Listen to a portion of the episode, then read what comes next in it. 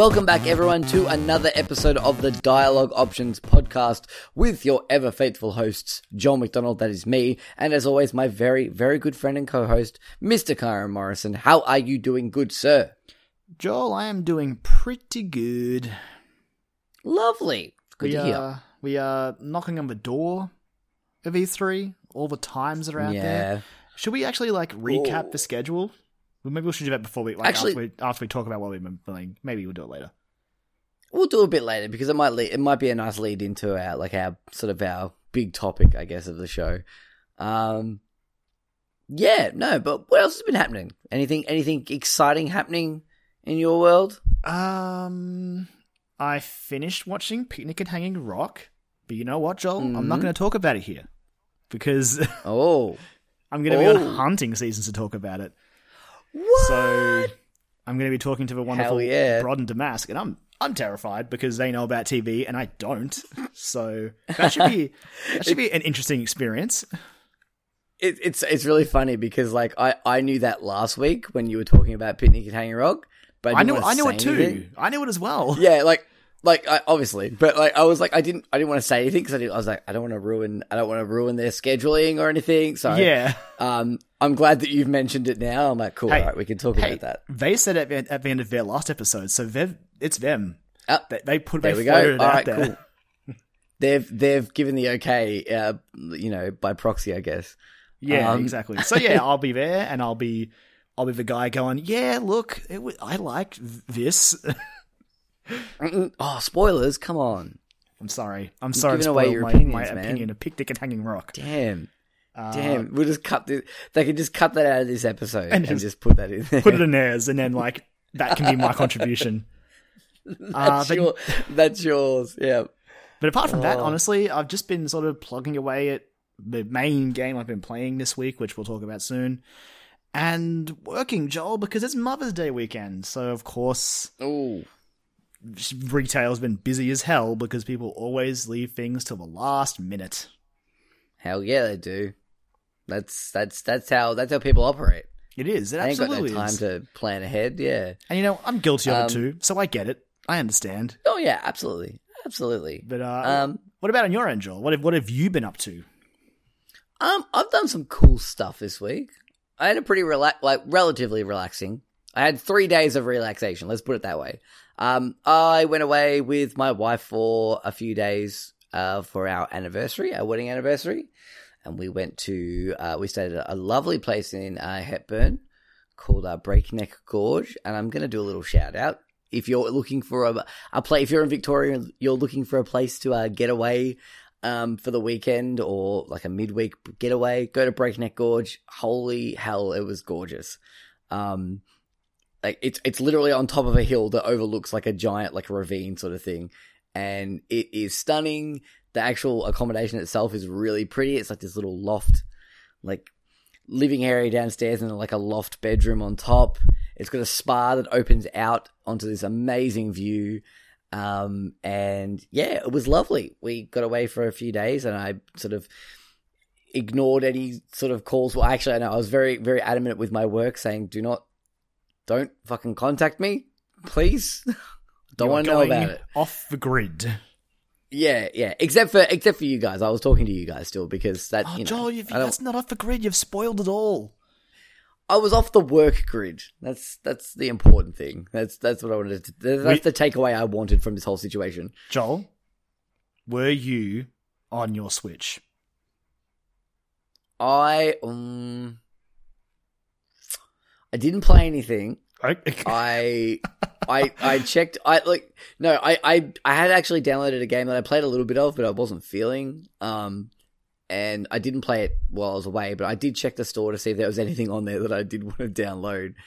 Um, and there wasn't. So I didn't actually play anything on my Switch. I mostly played on my phone. I was playing a solitaire game because I'm I'm an old man now, so solitaire is my thing. That's what I do before I go to bed. I play solitaire on my phone. Um, wow, it's Joel. a cool solitaire. I get, like, it's a cool solitaire. I get to like build. It, it, you get points and you build a little. Like this one I'm playing, you build like a restaurant tower. And you build like different restaurants on top of each other. It's cool. It's dumb, but I love it. Um, but yeah, it was great. We had a really lovely time away. Um, went to the chocolate mill. That was great. I went to a cidery.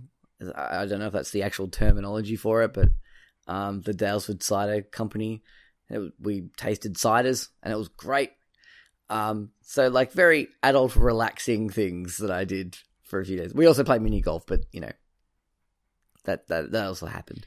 Um, If, if there's one yeah, thing that's that- constant in life, Joel, it's that if you are anywhere near a mini golf establishment, you will demand to play mini golf. Absolutely, yeah, yeah. I have like this weird sense that I can like I can I can sense it It's before like a re- it's like a really Like- useless version of a Spidey sense. Yeah, basically, yeah, but just for mini golf. Uh, like uh, we came around the corner, I had no idea there was one in Hepburn, and I, we came around the corner, and I, I, I like just before we came around the corner, I saw like an M, and I, I didn't even see the rest of the word, and I'm like mini golf, and sure enough, there was a mini golf course there. It was terrible. It was a really bad mini golf course, but in a way, it was kind of made it a lot more fun because it made it like unbelievably hard to play because it was in such disrepair. But um, yeah, that was a lot of fun. And yeah, apart from that, just work. Recapping Arrested Development because, you know, we got news that season five is actually going to be here by the end of the month. Well, Not for us. Technicalities technicalities aside, it'll be here at the end of the month. Um, and also with that new remix season four, I wanted to actually watch that as well. But I thought, why not go back to the start and watch the whole thing? From what Because I've I watched of, the new, of like of a season four remix, it's way better. Like way better than Oh, it good. was I originally. did. I have heard that's the general consensus from people, which is good. Um, I can't really remember season four that much. I only watched it the once, so um, but uh, compared to the other three seasons, wh- which I've wa- I think I just finished season one tonight. I think that's probably at least the sixth or seventh time I've watched the whole series, like the season one at least, because I just I love that show so much. It is just so good.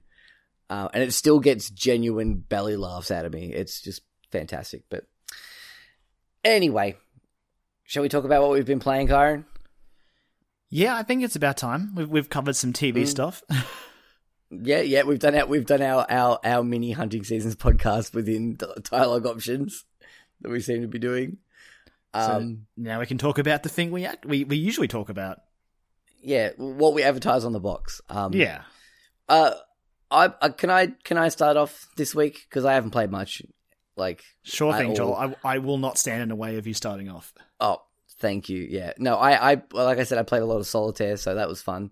Um, but no, the only other thing I've really of of note that I've played this week, uh, apart from I've downloaded the Detroit demo, I haven't played it yet. Because I haven't had a chance to. That that's tomorrow's job. I'm going to sit down and play. I wanted to try and play it before the show, but I just I didn't get around to it. Um, and uh, but I'm going to play it tomorrow because I'm I'm I have not played any of that game. I didn't even play it at PAX last year, so I'm interested to see how I go with it. Um, because I've heard like polarizing things. Like some people really liked it, some people really didn't like it. So we'll see how we go. I mean, my stance is Um, still the game looks good, the demo was good, but in the back of my mind, I know that I know how I feel about David Cage, and I know how I feel about his Yep. stories. Beyond Two Souls, I didn't like. Heavy Rain initially I did like, but upon retrospect, you look back on it and you're like, oh, this kind of sucked, and that was kind of shit, and that was pretty garbage. So um, Yep. I just don't know how I'm going to go with his new game. Yeah, I'm probably going to wait for reviews before I decide whether or not I'm going to pick it up. Um, For me, it's coming out the same day as yeah. Dark Souls, so see you later, Detroit. no, I'm waiting. I'm waiting for the Switch one, so it's um. Yeah, I'll play the Switch version as well. I just gotta get that platinum. Yeah. Gotta get it. Yep. No, fair enough. Totally. I like it. Um, but yeah, apart from those, uh, I, Kyron, I downloaded something on the Xbox. Um, you used your Xbox. I booted Joel. it up. I did, yeah, because uh, last week uh, uh, another game got announced for or got got added to backwards compatibility on the Xbox One, um, and that game was Burnout Revenge. Uh, now, Burnout Revenge is. Uh, I know I've said before. I think Burnout Three Takedown was my favorite. I actually want to retract that and say that Revenge is actually, I think, my favorite. Is Revenge Um, 2? Uh, is that no, I think it's it's Okay. it's four. I I think technically. Oh, okay. I think because then there's yeah because it burn it was Burnout, then Burnout Two, Burnout Three Takedown, and then Burnout Revenge. Um, so yeah, uh, it got added to backwards compatibility, and so I, I thought I, I didn't know whether uh, what the deal was, whether you could buy it digitally still or anything like that. I wasn't sure, so I just went on the store and searched it, and sure enough, yeah, you could download it digitally. Um, it was fifteen bucks, and I'm like, yeah, sure, why not? Um, and yeah, I so I've used backwards compatibility now on the Xbox One. Uh, it's pretty cool. I, it it sort of just boots almost as a uh, a, a, an Xbox 360. It has like the Xbox 360 Yeah. intro login, and yeah, it's. I was like, that's kind of cool. I used my Xbox One to play Dark Souls, like because that was obviously again that was backwards compatible as well, and I apparently had the Yep. license to it on 360. I don't know how, but I did, and yeah, it's just amazing how Microsoft make that work, and the fact that they can also run like OG Xbox games. Like, Yeah. it's witchcraft, but I appreciate that someone out there gives a crap about backwards compatibility because Sony sure doesn't, Yeah. and Nintendo's well, we'll get to that later. Weird.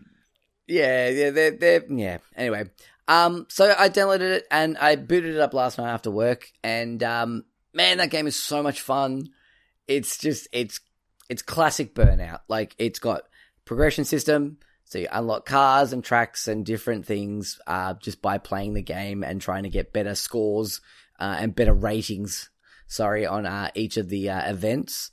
Uh, it's got a whole diff- whole slew of different events that you can choose from, um, whether or not be your classic like race events, uh, which is like you know first best position gets through. Then there's like Grand Prix events, which are like three races in a row, uh, and you get like points at the end of each race. Uh, then you've got like your burning lap, which is basically your time trial, uh, and you've got to try and do a lap in the fastest time possible, and like it's got different tiers for to get different medals. Uh, and then you get into your other classic burnout modes, such as uh, road rage, which is you know you've just got to try and take down as many other enemy cars that are on the track as possible. Um, and then you've got things like uh, what's the other one they've got? Uh, there's elimination as well. So if you're in last place at the end of a lap, you get that it's game over. You get eliminated from the uh, the race. Um, and I'm trying to think. There's another one as well. There's a couple other ones as well, I think, uh, and also the crash mode, which uh, which has there's crash events, which is the almost puzzle based uh, crashing mini game, I guess you could say. Um, yeah, it's accurate. Where I you've would, got I a would, I would say. yeah, so like you you start at the top of like an intersection. It'll give you like an overview camera to sort of like fly over and um, look at the intersection and how where cars will be at certain points. And then you hit A and launch yourself into the middle of it and try and rack up as much uh eh, much money in damage as you can by like crashing other cars um and trying to maneuver your wreck around the uh the area that you're trying to crash your car in um, and then eventually you get like access to your afterburner. So if you cause enough mayhem and fill up a bar down the bottom of the screen, um, you get your afterburner, which you mash B uh, to activate, and it causes like a massive explosion, and then it launches you into the air, so you can control your car over into another part of the intersection to pile up a whole bunch of different cars. Um, and it's it's so much fun. Um, I spoke a few weeks ago about um, Burnout Paradise, and it does have that mode in there. It's uh, it, and it's interesting the way they do it in Paradise, where you can do it at any time, and every road, much like the um, every road has like a time trial on it, and uh, I think what else do they have? Yeah, it's like a, a, you can try and do like a um, beat the uh the Trailblazer score. I can't remember what the, the exact title of it is, but every road has like a time trial in it, and every road has a showtime event, which is basically like Crash. So you you can activate it at any time by hitting the sticks, and then cause as much mayhem as you want.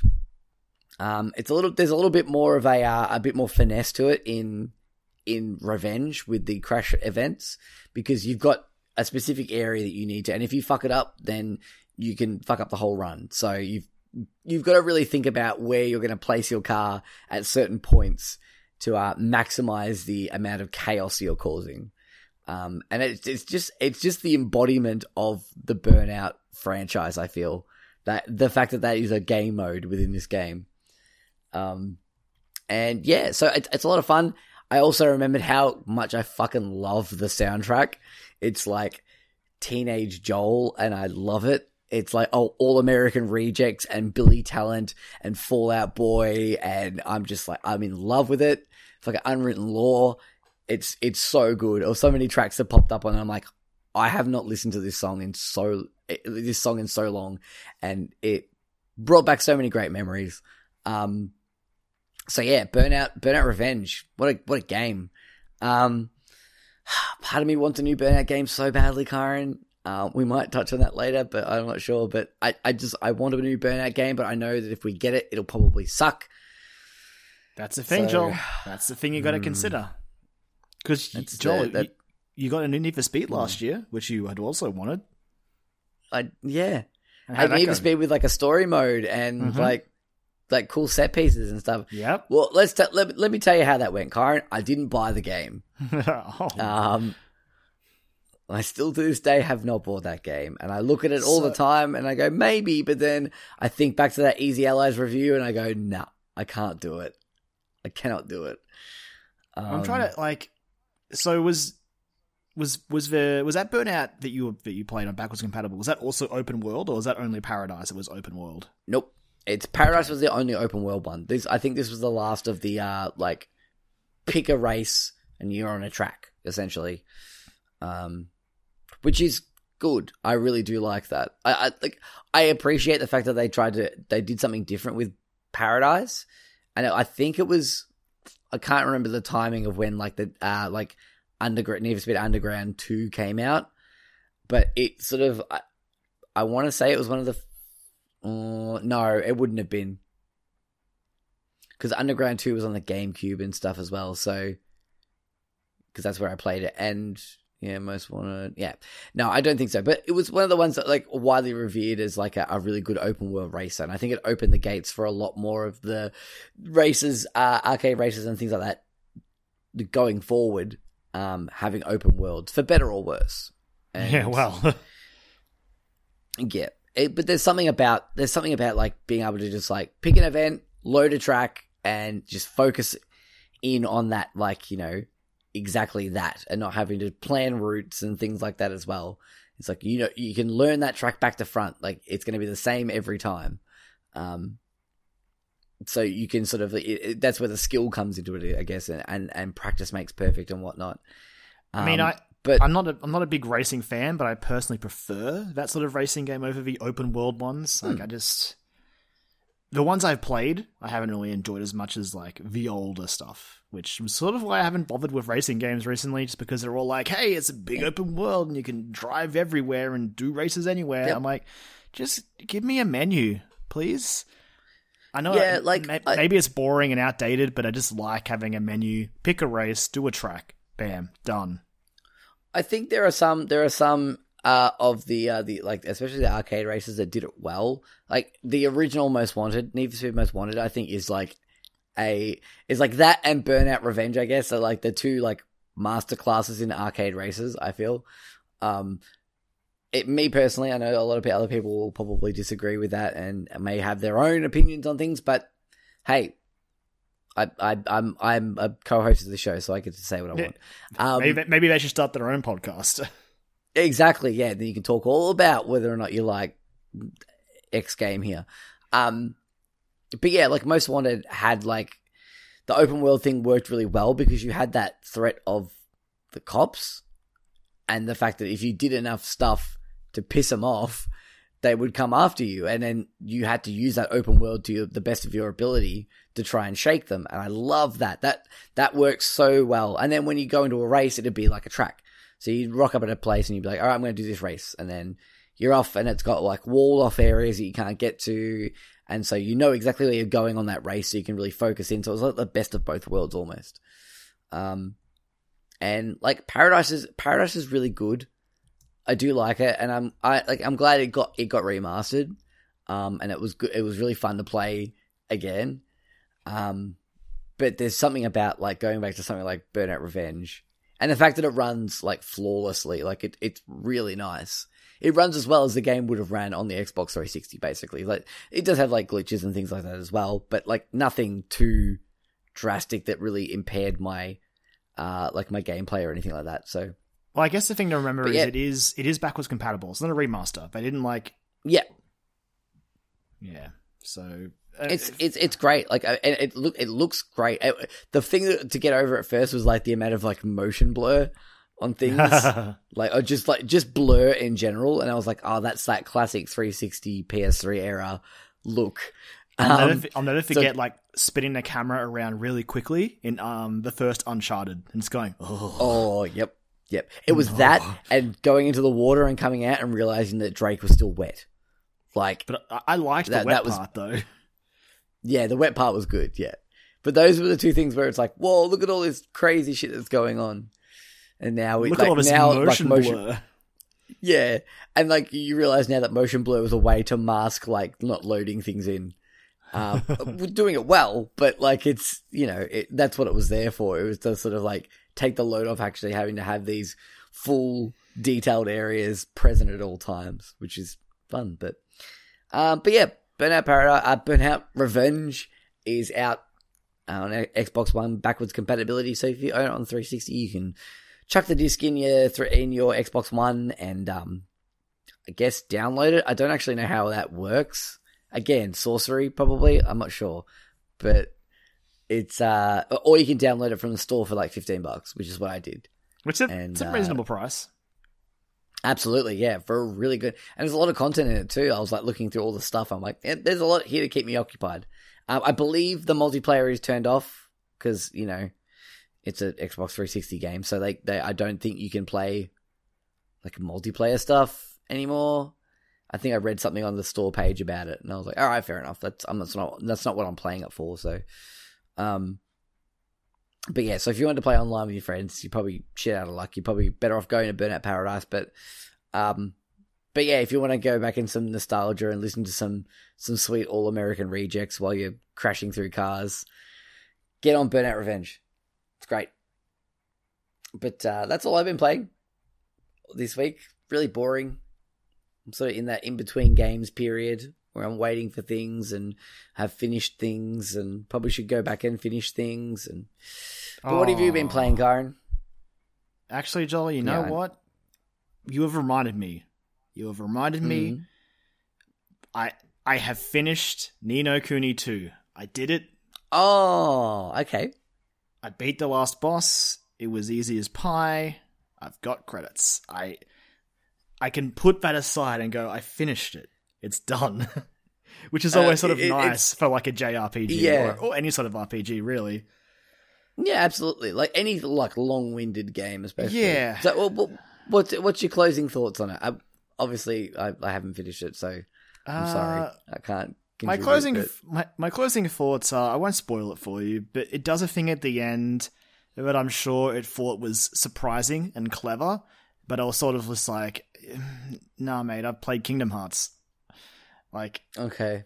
just and, and that may if if you if you get to a certain point you may figure out why that could i guess be a spoiler for you joel depending on your Yep. knowledge of kingdom hearts but i was just like yeah no It's very little, it's so, fine it's yeah. fine I, I got this but like it was it was good the ending was was pretty nice uh nice sweet little like epilogue and all that sort of stuff i mean i don't know how much i'll be thinking of it come end of the year because i think there will be Yeah. rpgs that come out that are better than it but you know what? I don't regret playing it, and it it, it was the combat was fun, and I liked building a Yep. kingdom. That's that's really what I can say about it. Combat fun, building a, a kingdom fun. I maxed it out in the end, obsessively just standing in my city, occasionally pressing triangle and like collecting all my resources and going, yes, good, give it to me.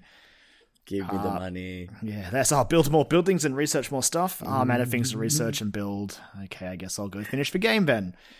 Uh, Yep. and there's there's like post game stuff that I might chip away at during like droughts and stuff, but I'm just I'm happy to have completed the story. It is done. Right. Uh, so the other thing that I was going to talk about first, which is it's a I didn't spend much time with it because I mean I've already played it before, but uh, over the Friday Saturday night period, I'm pretty sure uh, Bandai Namco ran the Dark Souls remastered network test, which was a little it was it was honestly for the first time because I had to apply for Bloodborne and Dark Souls 3 and get like approved into their beta program. But for this one, the, the the Bloodborne one related but to whether or not you had the platinum trophy, wasn't it? In Dark Souls Two. There was a rumor that that was part of it. I never really found out if it was true, but I mean, it wouldn't surprise me. Like, if you're going to tap someone to try the alpha or the beta for your new From Software game, you kind of want the people who have played a lot of From Software games. Yeah, for sure. Yeah, that makes Uh, the most sense. But the best part was like, so I was in both the Bloodborne and the Dark Souls 3 one, and they were good. It was great to get an early look at those games.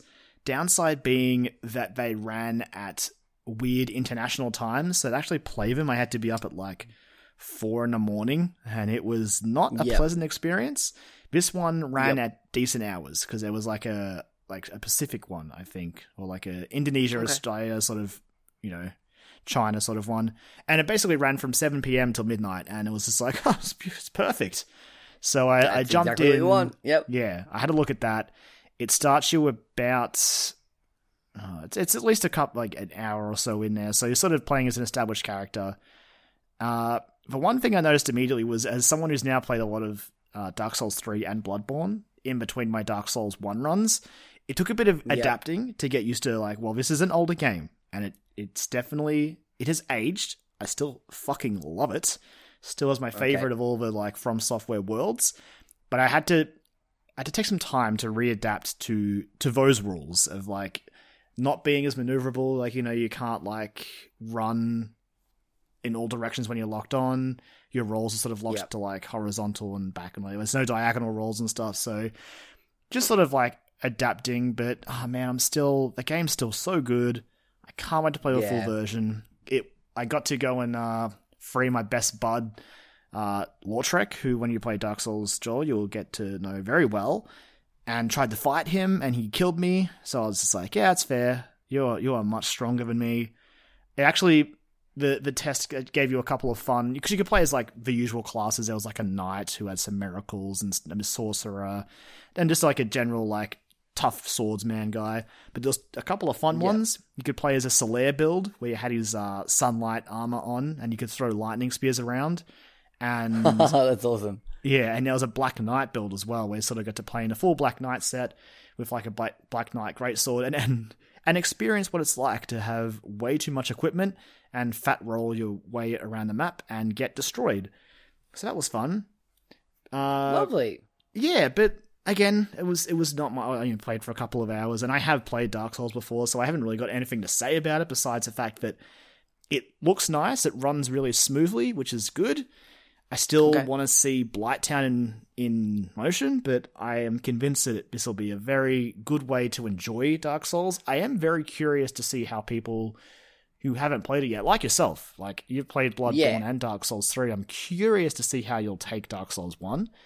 Not because Yeah. not to be like you know it's, it's much harder than the newer games but it, it's it's not really it's just they've made progress and they've like expanded on systems and all that and you won't have access to some of the tools you did in the more recent games so i, I Right. hope i hope people are willing to remember that when they're playing this game as for myself i'm just excited to go back to to this game and just get to Ornstein and Smough and just get demolished like for a full a full day that'll be great i can't wait Good. Oh, good. Lovely. yeah, it'll be, it'll be good. And you'll get to experience it, Joel, and we'll get to talk about it on the podcast, and you'll be really mad. Yeah, yeah, I will be.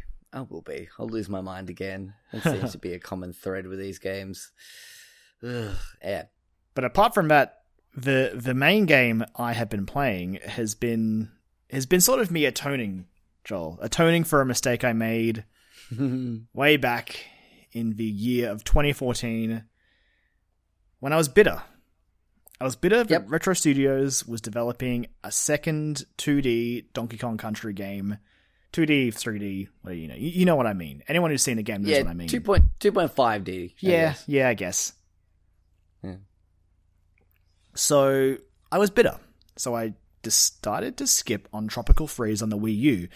It didn't help that the Wii U also wasn't doing great, and the idea of playing a game on it wasn't at the top of my priority list. So, long story short, I skipped it.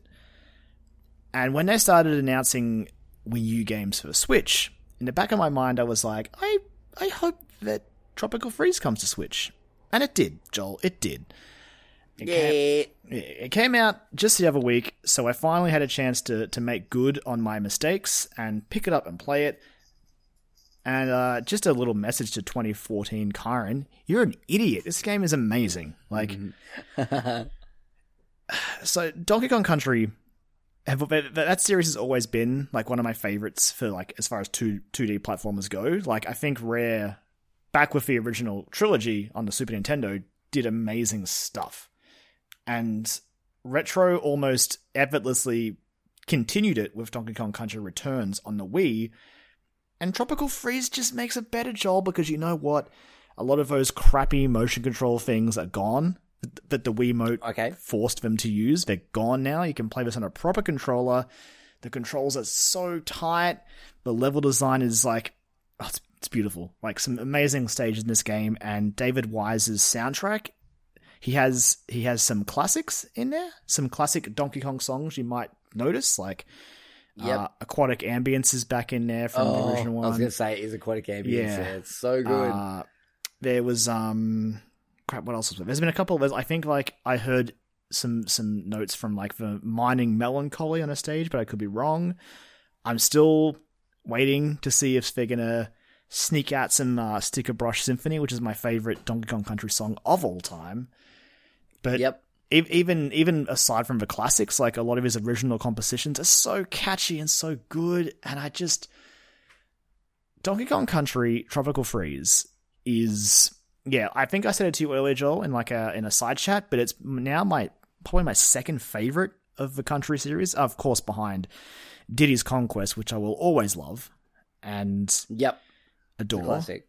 But Yeah. this game is really good. So to to elaborate a bit on this game, if you played if you haven't played a Donkey Kong Country, 2D platformer, uh it's not I wouldn't say it's like pixel perfect. It does allow for some leeway, but this game is it's not impossibly hard, but it's tricky. And it it does require some time sometimes to get what you need to do done right, as well as also adding in the mechanics of because you play as Donkey Kong predominantly, and it can be played Yep. co-op, so you can play two player, and the other person will control one of three Kongs, which is of course Diddy Kong, Dixie Kong, and now Cranky Kong. Uh, the Switch version does add Funky Kong as sort of like an easy mode. So here's a lot of here's a lot of like things he can do to make the game easier. So if you- if you are struggling, you can choose that option. But apart from that, you are playing as Donkey Kong, and there are three other Kongs. If you are playing single player, the second Kong will sort of ride on your back and give you a couple of extra hits with like two extra hearts, and you can utilize their mechanics. So like Dixie Kong, of course, has a trademark hair ponytail helicopter, aka the best thing in the Donkey Kong Country series. My God, Yep. So good.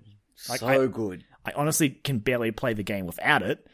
Uh, Yep. Diddy Kong has his little uh, jetpack, which he, of course, brings from. It was in Donkey Kong 64, wasn't it, that that first happened? I'm pretty sure. I think so. Yeah. Yeah.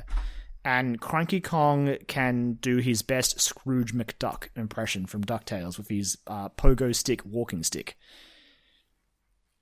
Uh, the advantage being that you can bounce off of spikes and some, some obstacles that would otherwise be harmful. So that's that's always useful, but I just always pick Handy, Dixie Kong yeah. because helicopter.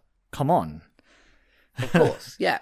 Uh, but yeah, like all the all the usual trappings are there from a Donkey Kong Country series. You know, collecting the four letters to spell out Kong. Uh, Donkey Kong Country Returns introduced like puzzle pieces for each stage, and collecting all of those Uh-huh. will also unlock something at the end. Some of the stages have secret exits to access secret levels, and collecting all of the I think it's all the Kong letters and maybe the puzzle pieces. I don't remember exactly, but each world has like a secret stage you can unlock by completing like all the collectible stuff. So like there's a lot in this game to do. All of it feels good. It has like it has these gorgeous like silhouette stages where Yeah. yeah, you, you know the ones I mean where it's sort of like Oh, I do. it's all all black. Like the foreground's black, the stage is black. The the background sometimes is, is like a blue or a green color, and the only other color you can really see is like Donkey Kong's red tie or Dixie Kong's got her hair, I think, or her shirt, or Diddy Kong's hat, that sort of stuff. Like the these bold colors really pop on those stages, and they just look so good, and they're beautiful. Yep. This game is beautiful. I it's getting a lot of praise again. It got a lot of praise on Wii U, but I obviously being on the Wii U, it was no doubt looked down upon to a certain degree because Yeah. well, Wii U, I guess. And I think I wasn't, I don't think I was alone in sort of being like, "Ah, re- retro, M- make, make a Metroid game. Metroid, please. Uh, Please, Metroid, we had other M. It was not very good. But you know what? I, I was wrong. Like, because Tropical Freeze is just outstanding. Like a masterclass in platforming, as far as I'm concerned.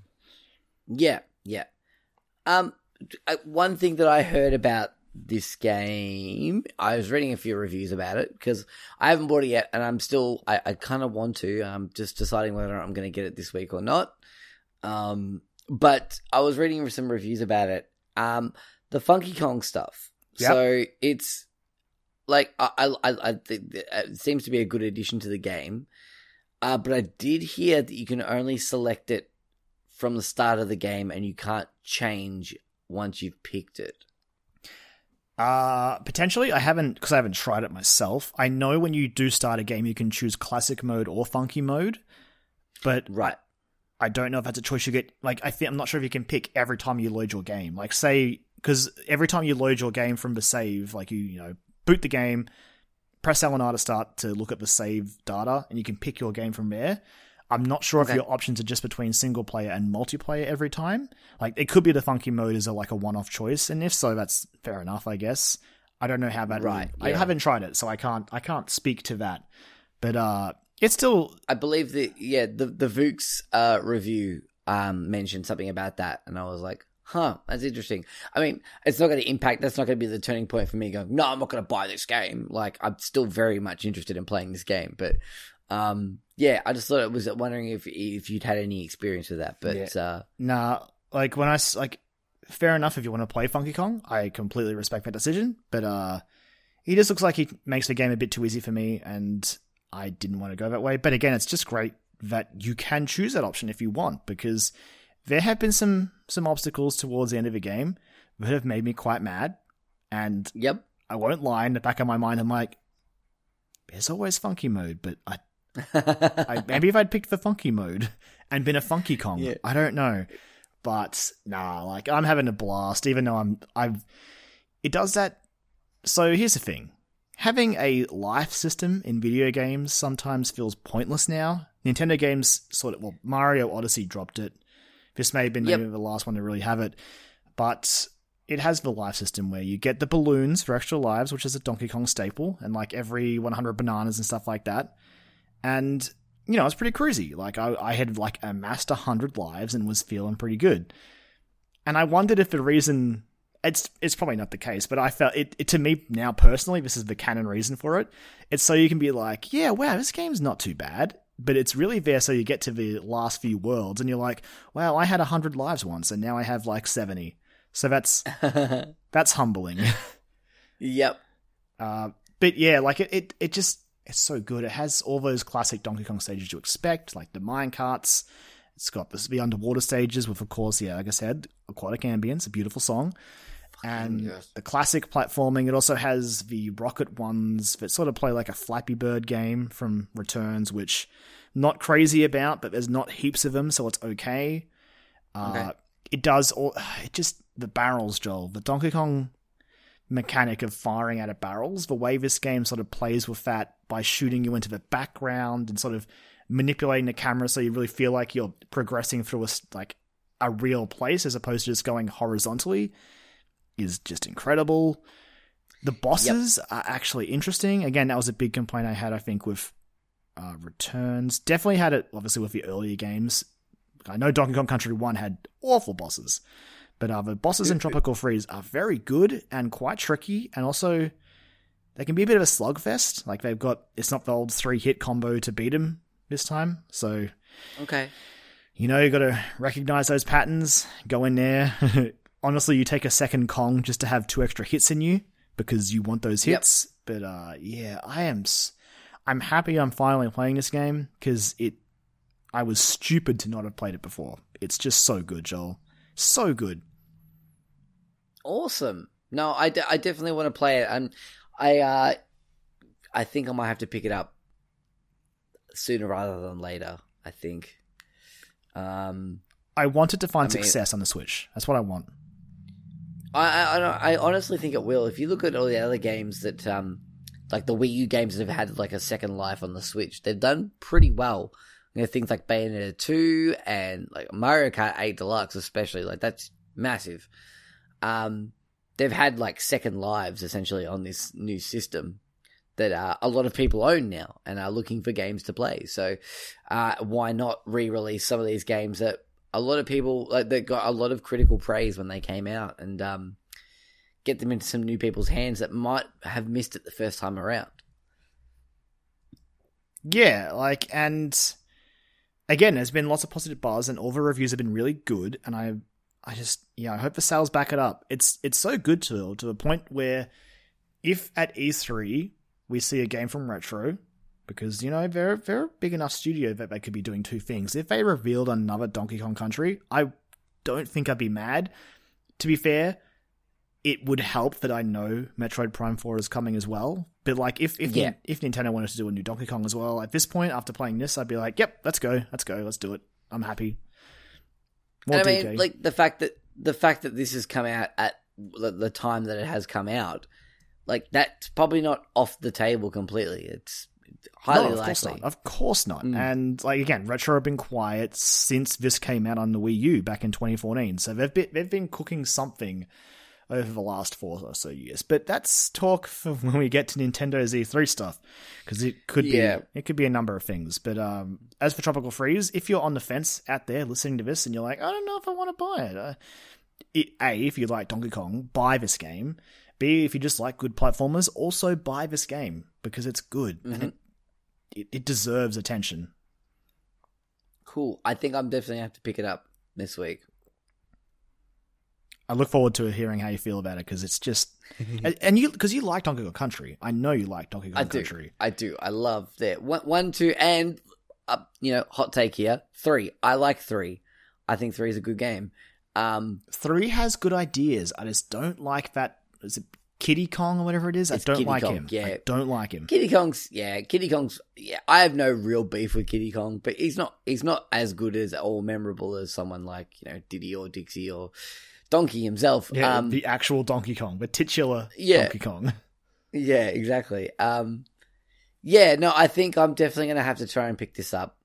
I, uh, cause yeah, I do love that Donkey Kong and like the dumb humor that's in it as well that, that, that comes through and just the character designs and, um, from what I've heard, like from people like yourself and other reviews I've read, like the level design is just like impeccable. So yeah, um, I think it's definitely on the cards for me. Yeah, what I guess if I had to level one complaint at Tropical Freeze, and it could be a thing they could potentially improve upon in a third entry in the Return series, is uh, Animal Friends. Uh, the only one present is Rambi the Rhino, which I love, but we could we could bring back some other ones. That'd be great, you know. Yes. Like Swordy, is it Swordy? No, Uh, Enguarde. on guard, Enguarde. The Yeah, swordfish. Yeah. On guard the swordfish, and then there's the ostrich. What's the Oh, that's so- ostrich's name? Oh, I, that's not entirely fair. Squawk is also present, but he's like a an item you can buy from Funky Kong to like snoop out collectibles in the stage. So Okay. Squawk is there, but yeah, not in his usual role. But yeah, I just want more animal friends. Like let's, let's bring back that stupid spider with the sneakers. Let's go. Why not? Oh my god, yeah, and the fucking ostrich as well from the Yeah. first game.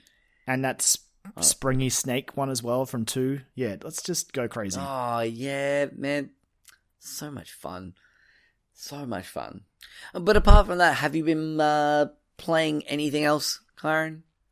No, not really, Joel. Like, uh, much like you, apart from Donkey Kong, I'm sort of just waiting for Dark Souls. Uh, of course, waiting for the huge show that is E3 and some other games Yep. coming out, you know, down the line. So Donkey Kong's Uh, just been a really. Yoke, Yoku's Island Express. Yeah, Uh, yeah, let's get yeah. hyped for that. Yoku was on the roster on, on like the lineup. I don't know if it'll be at launch, but I'm keen for it. But Donkey Kong's just been a nice game to slip into after the epic that was God of War. So yeah. it's been it's been nice.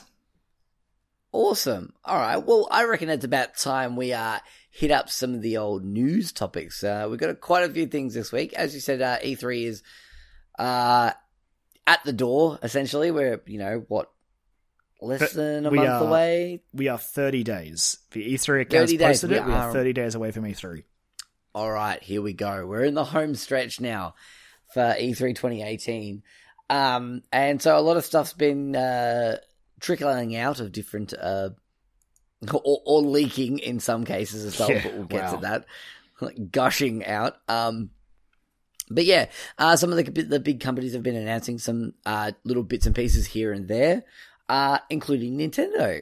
Uh, now, we did say a, a few weeks ago that um, I don't know if we said it on the show or whether or not we've just talked about it, but uh, Nintendo had said that you know the first week or two of May we will hear about Nintendo's online services uh, and what they're going to entail. Uh, and last week we got that. We got a whole bunch of information about uh, what Nintendo's online, the Nintendo Switch Online service is going to entail. Oh boy, we Um, sure did, Joel. hmm Yeah. Uh, so a few things here. Um, you know, online play. So that's sense. probably a bit of a given. Yep, with your online service, you would hope that would be a thing that would come with it. Um, so you got your Nintendo Switch Online to like you know, uh, the uh, which is the uh, smartphone app. Sorry, um, that you can use to uh, use the voice chat for better or worse, or Yeah. um, For worse is the appropriate way uh, to refer to yeah, that. yeah, exactly. Um, or to uh, interact with certain games in certain ways, like the Splatoon stuff was really cool. Uh, being able to actually like buy items via that smartphone app was kind of cool. Um, you could essentially go shopping when you weren't playing Splatoon 2, which was really funny.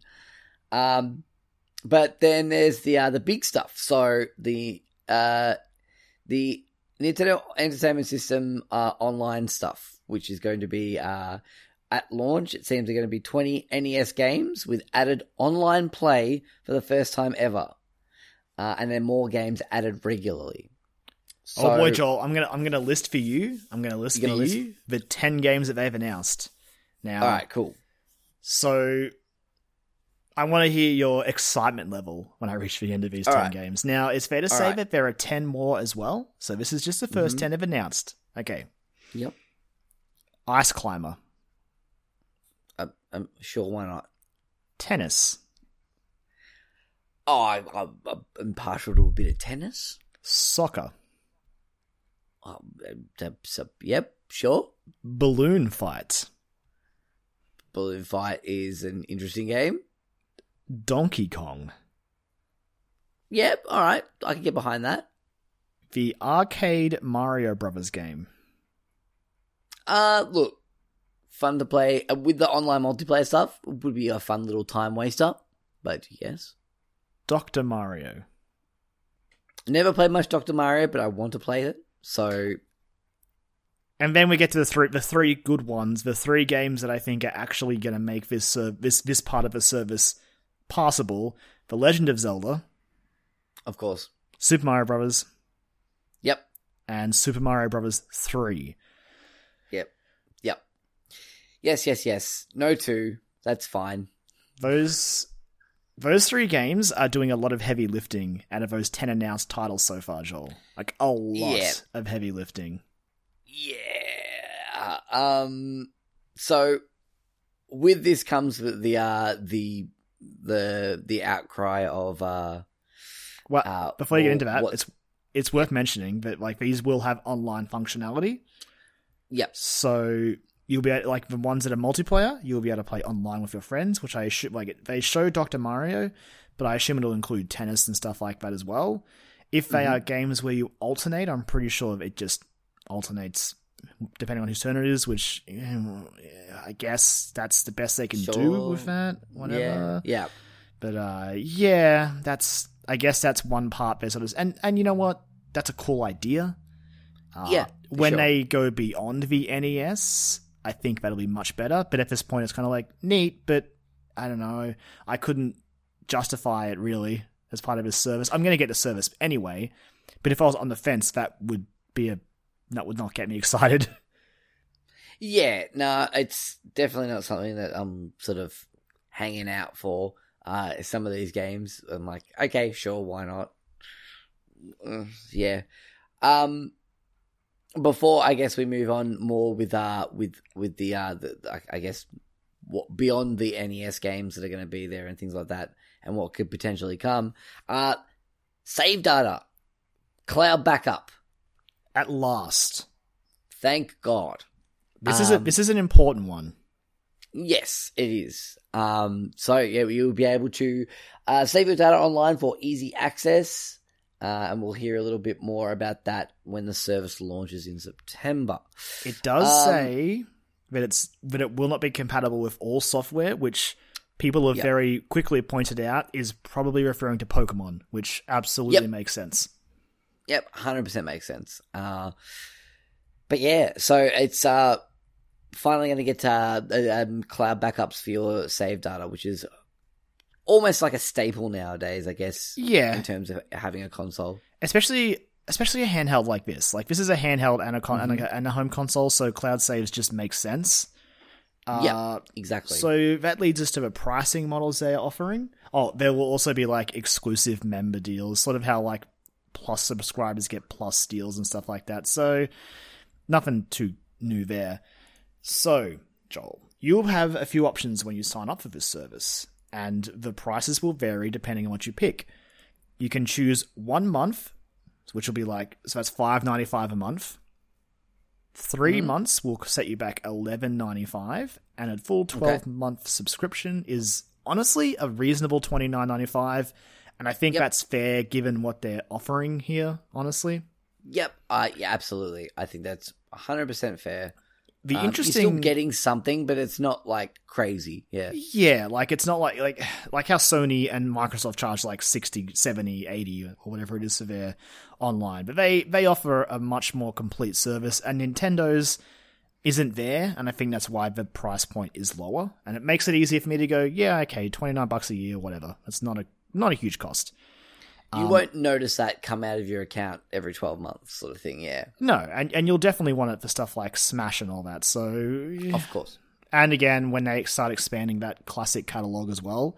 But they will also be offering a family membership, which is for 12 months, and this one costs you $54.95. But essentially, it's if you are going to have a lot of Nintendo accounts on one Switch that need online.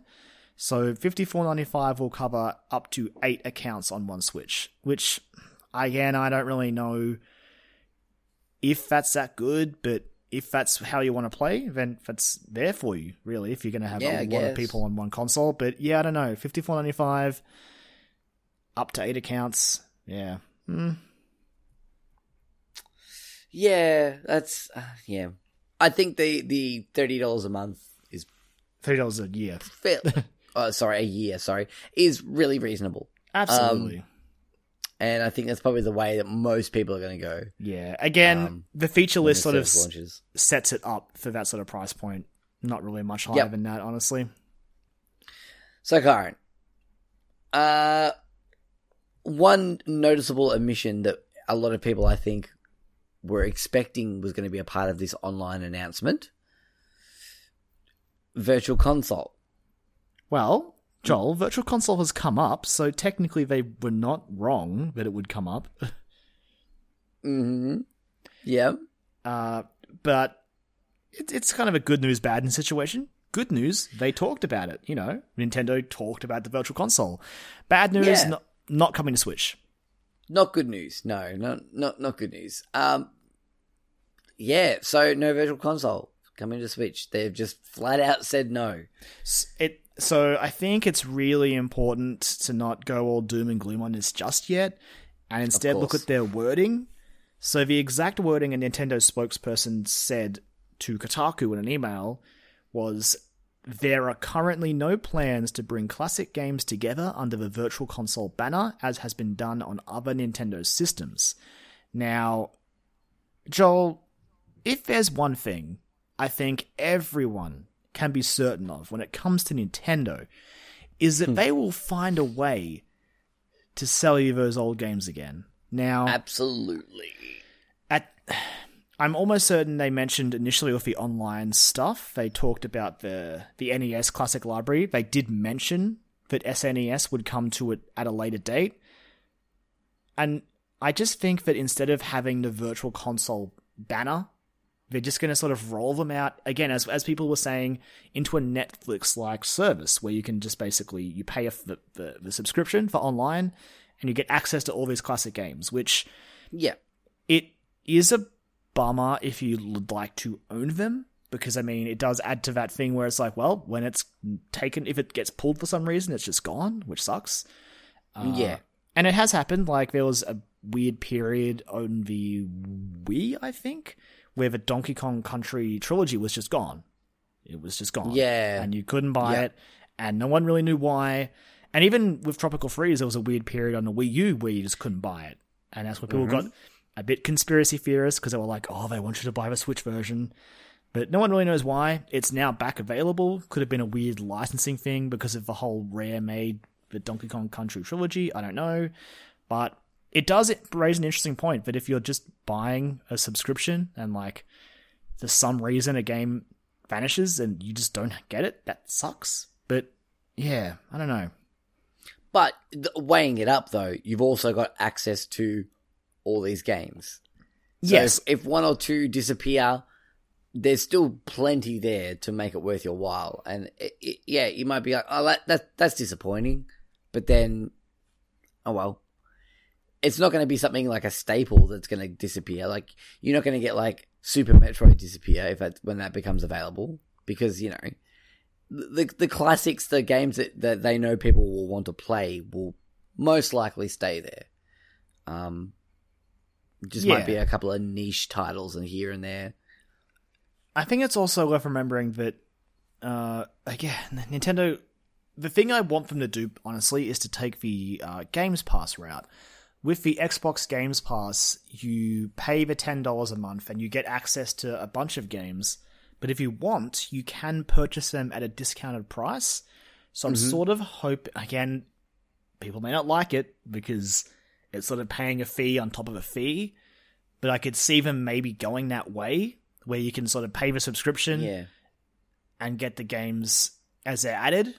But maybe if you want to have that extra security, you want to own the game, maybe they'll give you the option to purchase it.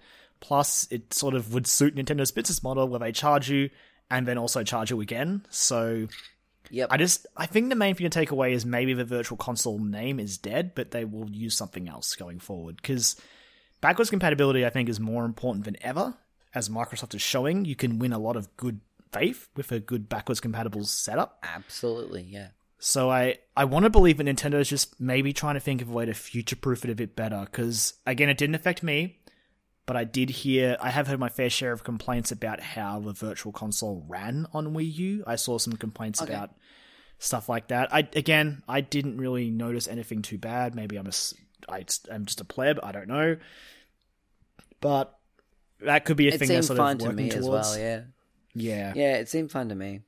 But on the other hand, on the flip side, like a lot of the detractors I saw praised the uh, emulation on both the NES Mini and the SNES Mini. So I I do think that no matter what's happening, we are probably seeing the guys who made those, which I forget their full title, but I think it abbreviates to Nerd, which I love.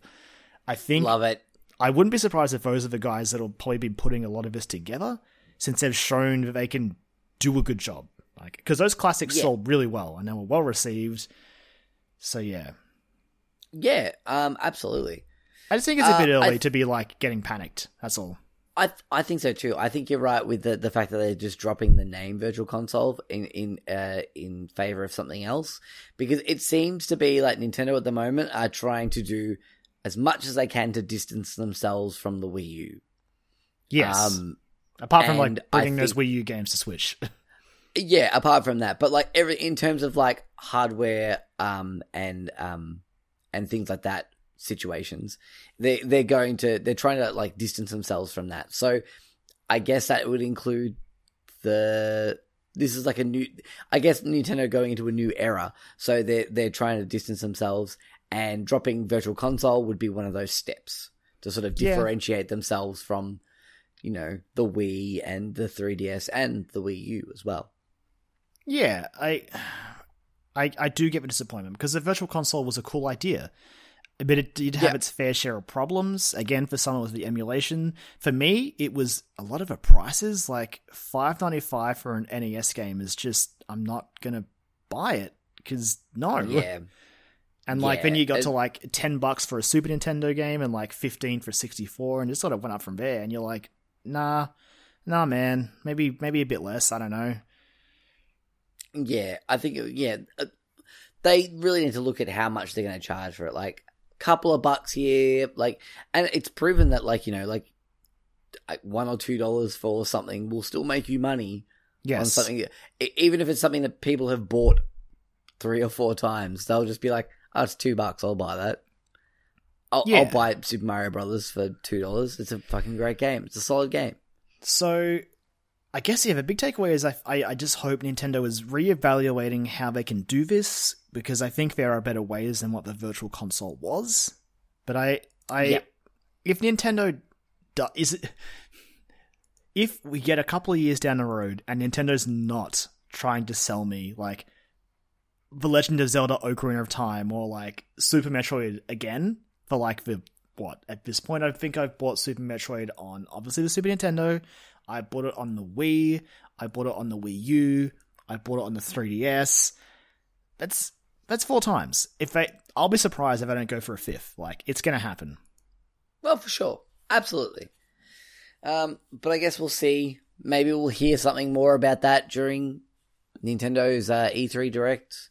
Maybe I, I think it was a good idea to put this out on the website. So Mhm. a, it's not bogging down their direct, and b, it's sort of like here's this, and sort of put it out there, get it out there, and then come E3, they can be like, yeah, but Metroid Prime Four or Fire Emblem or all this other these cool announcements, and people people will hopefully be like, oh, oh, new games that look really good, you know, because Nintendo is they lean on their retro games a lot.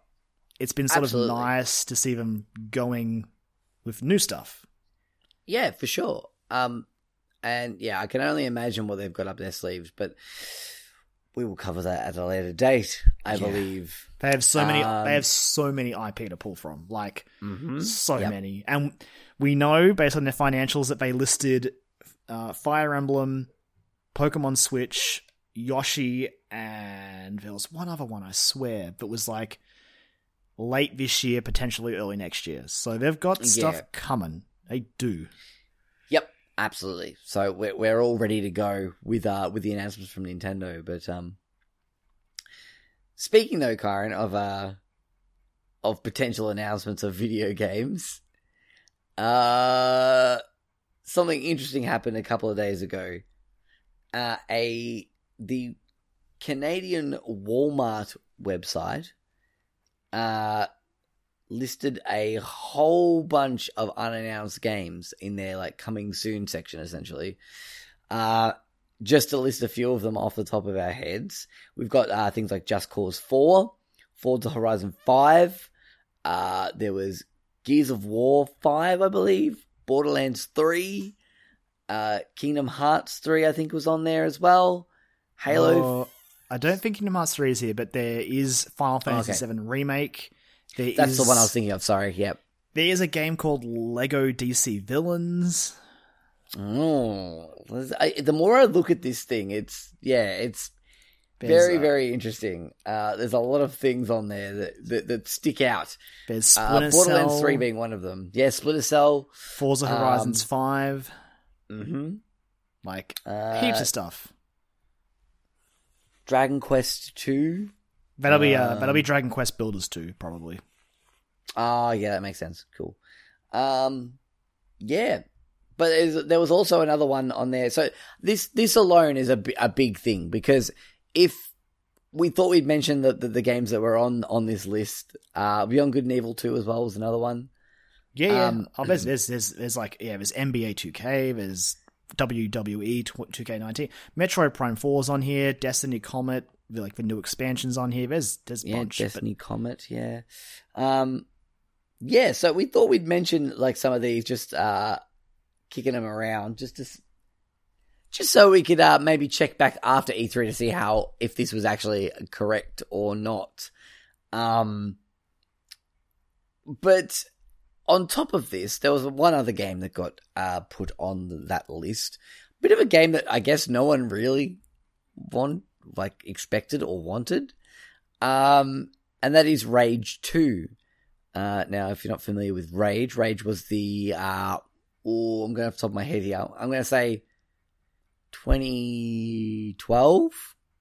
Honestly, Joel, I, I don't remember when Rage 1 came yeah. out because I had I had exactly zero interest in looking at it or playing it. Yeah, I was interested in playing it, um, but then I heard that it was like towards the end, it wasn't great. Anyway, um, no, 2011, October 2011. Oh, you're, cl- close. you're close. Pretty close. Um, I do remember. I, I, I remember playing. There was like an iOS like rail shooter rage game, and I remember playing it, and it made my iPhone want to melt. Um, because it was like running this like high, uh, like Unreal Three engine game on it at the time on my iPhone 4 or something.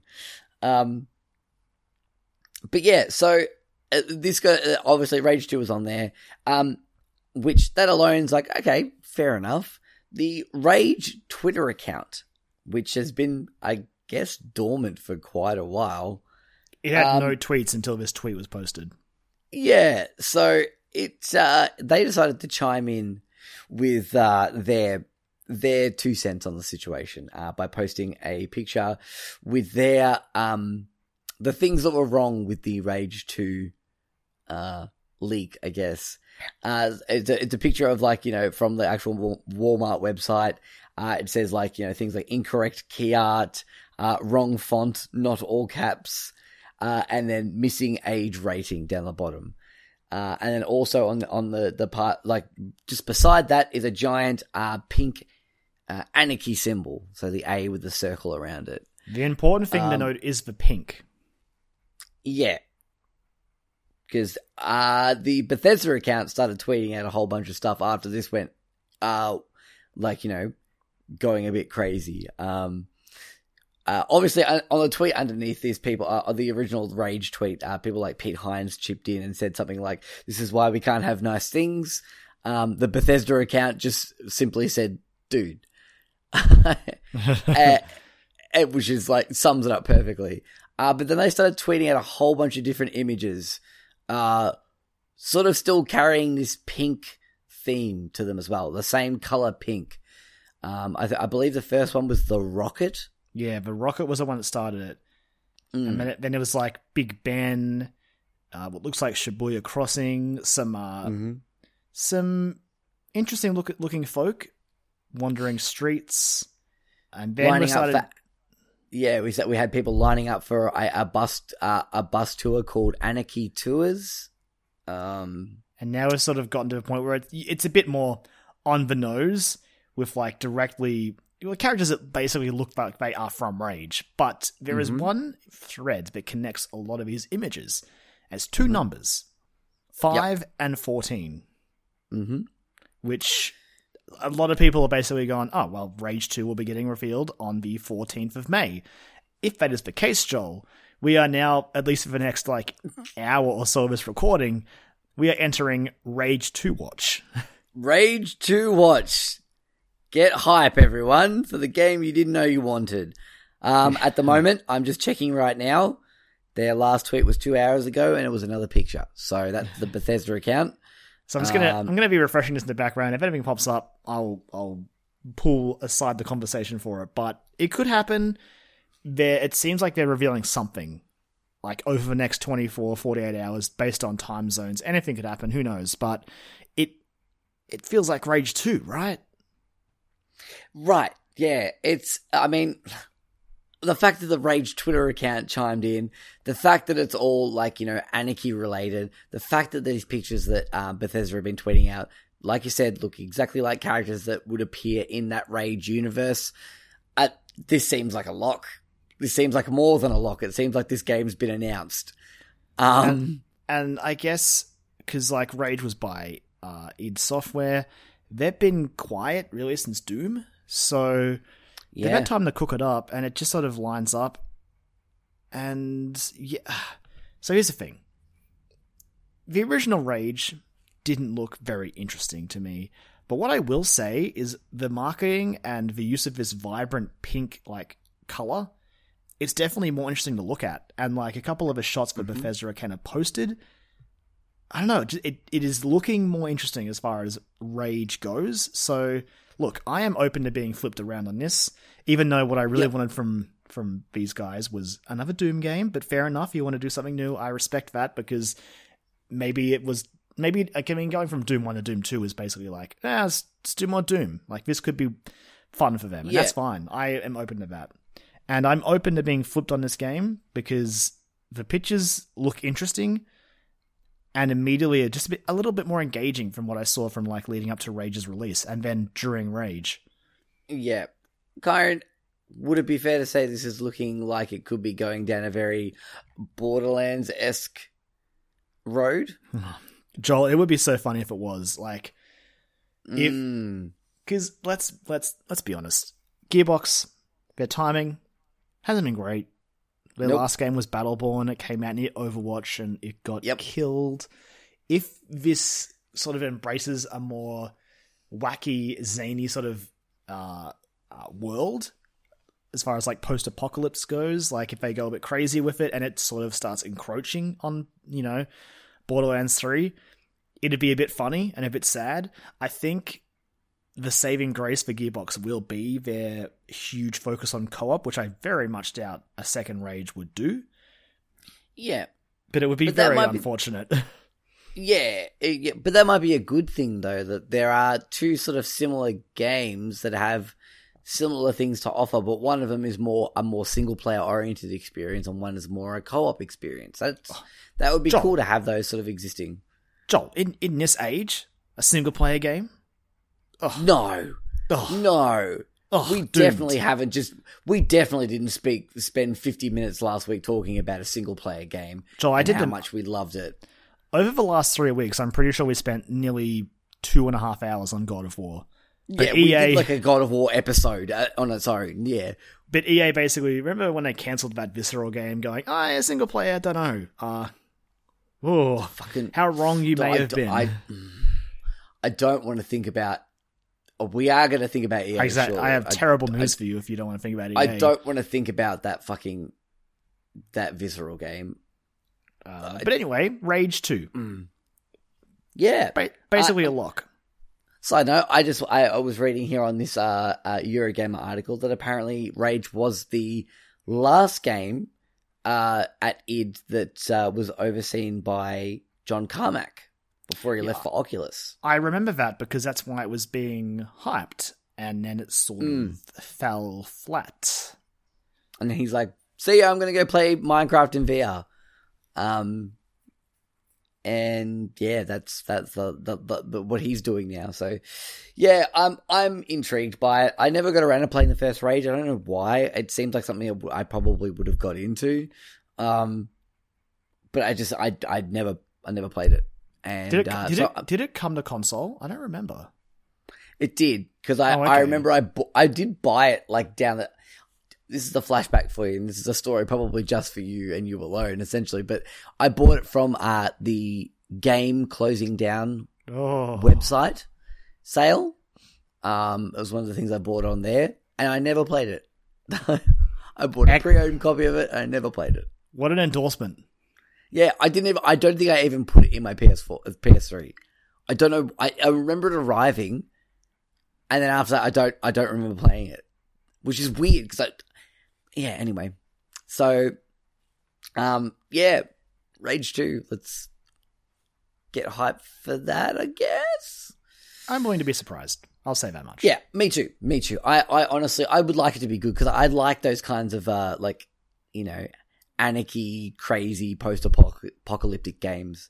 I can't, if you can get that right, it's definitely a game that I would play and probably rave about. So, um, I'm gonna keep my eye on that one. Hopefully, Rage Watch, Rage Two Watch, will I'm not- continue during the show. I'm not getting my hopes up for it, but it could happen. Yep. Anyway, still nothing. It's okay. Uh, alrighty. On to uh, uh, our last little bit of well, I guess technically our last bit of news, but there's something else as well we'll talk about a bit later because it will relate into uh, our big topic for the show.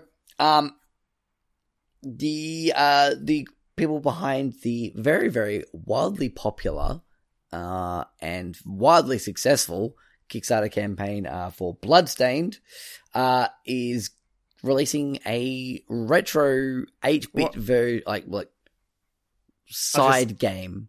I was gonna say they're teaming up with uh, Inti Creates because Oh, yep, yep. so the Kickstarter is for Bloodstained Ritual of the Night, which is the uh, essentially the spiritual successor to Castlevania Symphony of the Night. So Mm-hmm. that's still coming along with uh, Iga and his team. Still, I think slated for 2018, but in the meantime, they teamed up with Inti Creates, who made oh Gunvolt Striker, I think. Oh, good game. Maybe a couple of it. Oh, was it? I don't know if it was that shit. I'm going to have to look it up. But um, they've teamed up with these guys to make an old school retro bloodstained version, which where Ritual of the Night follows the Symphony of the Night Metroidvania like type game. This one, which I think is Curse of the Moon, is it? Yeah. Yes, Curse of the Moon. Curse of the Moon plays like the NES uh, Castlevanias. So classic stage based, no no focus on like exploration or anything. So yeah. Um, so some of the other games that they worked on, whole bunch of Mega Man Oh, okay. uh, on the Game Boy on the Game Boy Advance, so the Game Boy Advance ports. ah. Mm. Most recently, uh, Blaster Master Zero, um, uh, Azure Striker Gun Gunvolt, okay, uh, cool. One and wrong. two. Yep. Uh, Galgun Double Peace they worked on as well. Oh, okay. Y- Yep. Um, and then there's some uh, Naruto games, Pac-Man and the Oh. Ghostly Adventures. Oh, Uh, oh, I see a uh, bad one. But Kyron, I see. they also worked one. on. They also worked on Mighty Number Nine. Okay. Here's here's here's my justification for that. All right. Mm-hmm. Uh, Comcept. Okay. Comcept is a team led essentially by Keiji Inafune, the Mega Man guy. I'm gonna Yep. say Comcept is the fault of that, not not Inti Creates, because the rest of that stuff pretty good. Yep. Absolutely. Uh, Blaster Master Zero I bought for my Switch and I played a lot of that. It's a really fucking good game. Um, really, really cool, like 8 bit style platformer with like vehicles and exploration and Metroidvania elements, I guess, as well to it. Um, yeah, I had a lot of fun with that. Uh, it switched perspectives from like being like side scroller platformer to top down Zelda esque sort of shooter. Uh, yeah, it did some really cool shit. So I yeah, interested to see what they're gonna do with this sort of side story. I think they're saying what it's gonna be. So Yeah, Uh, well, because here's the thing: this this game, Joel, this comes out in like two weeks on May 24th for Switch, 3DS, PS4, Vita, Xbox One, and Steam, and it will be included in the Kickstarter, I think, because it was a stretch goal. I'm pretty sure. I believe that uh, as we are like the the date that we are recording this might be the very last moment you can uh slacker back the um Oh, really? uh, Man, I might, I might get- actually get in on that. to get to um to actually get the the free copy of this game of the um like the side game. because I'm happy to buy it on its own. But if their Slacker back is still open, I should really get in there. But uh, yeah, so that's this is rad. Like the trailer evokes uh, Castlevania three vibes, where there are multiple playable characters. Mhm. It looks like it's doing a really good job of capturing that Castlevania nostalgia. And it is funny, Joel, because not two weeks ago we were talking about that crappy Castlevania mobile game that Konami was excited to announce. Yeah, that's right. Yeah. And here we are, like not a couple of weeks later, with with Bloodstained getting a spin-off game ahead of its main game coming out soon. It just feels right. Come on, Iga. I'm I'm so keen. I I believe in this game. Do you think we'll see a release date for Bloodstained uh, Ritual of the Night at E E3? I think it's a good chance. Like Mm. if this is I this is the sort of getting timing the of hype this- started. Yeah, the timing of this sort of makes uh, makes sense that we'll we'll hear some more. We'll get a new trailer. We'll get like a uh, like a f- proper, I guess not a reveal trailer, but like a full Uh, I, I, I'm going to say theatrical trailer because that's what I. That's the only term I can think of uh, to describe it. But uh, there's not really a game version of that of a theatrical trailer. No. Um, but that kind of thing where it's like this is the trailer, and at the end of it we get release date. Oh man, that would be great if that happened. Mm. I think so. Where do we see it though? Hmm, that's a million dollar question. I look, we know what Sony's bringing, uh, so I don't think it's there. I would probably say, uh, Nintendo or Microsoft. It's got to be one of those two. I would love for Uh, it to be. Nintendo. I I want it to be Nintendo, but it could be either of those. I agree. I think it's going to be either of those. Um, but yeah, I hope it's Nintendo. I hope it's like it's like one of the the meaty segments in the middle of their direct. You know what I mean? Like how they have like two ones in the middle Oh. where you're like, oh, cool, yeah, and it's like a good like five minutes on it. I don't think it'll be bad. I think it will be a, as part of like a a sizzle reel of indie games. I think that's how Their headlines, maybe. Maybe, yeah. Like, I just I don't know if I've, I and I don't think I want them to focus on this either. Like, it's cool. I've seen enough of it. It looks like a sweet Castlevania successor, and I'm kind of in. I don't really need Yeah. anything else. Yeah, I'm definitely want to give it a go. I definitely want to give it a go because uh, I've not played a Castlevania game, so It's madness why to not? me, Joel. Yeah, I know. I, I, it's a, it's a check against my name, unfortunately, that I just haven't got around to correcting. So, um, I should really get on the Xbox One and buy. Is it yeah, Symphony of the Night's on there? Yes, it is. There's like a Yeah. like a HD version of it that the Xbox 360 got, but the PS3 didn't. We got the Mm. PS1 Classic version, which is, well, I mean, it's fine. I would rather that Mm. nicer, shinier, slightly shinier. It's not, it doesn't look that much better, but it's newer. It has achievements and stuff like that. I would rather that version, but whatever. We got the classic version. Well, I might, maybe I'll pick that up and play that, or maybe I'll just get uh, Bloodstained Curse of the Moon in two weeks' time and play that instead. I'd probably recommend that. Like, as much as I Yep. love Symphony of the Night, sorry, Konami, you don't deserve the support. Yep, that's it. I'd rather support. Uh, I'd rather support this. This, uh, from what I've seen of like of Ritual of the Night, uh, it looks stunning. So, um, definitely keen to get my hands on it at some point. Oh boy. Um, okay, so shall we go with this news story first, and then we'll lead into our big topic? No, no. We, let's just let's just cards on the table. E3 is coming, Okay. Joel. So let's start it. E3 is coming. Yeah. Brace yourselves. E3 is coming.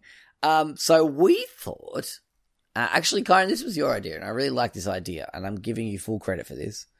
I don't want to, I don't want to seem like I had any contribution to come out with the idea for this. Um, you had the idea of like recapping, um, and, and sort of looking back on what each of the, the big companies did last year and sort of, I guess, checking to see how they did in the 12 months since they announced the things that they did.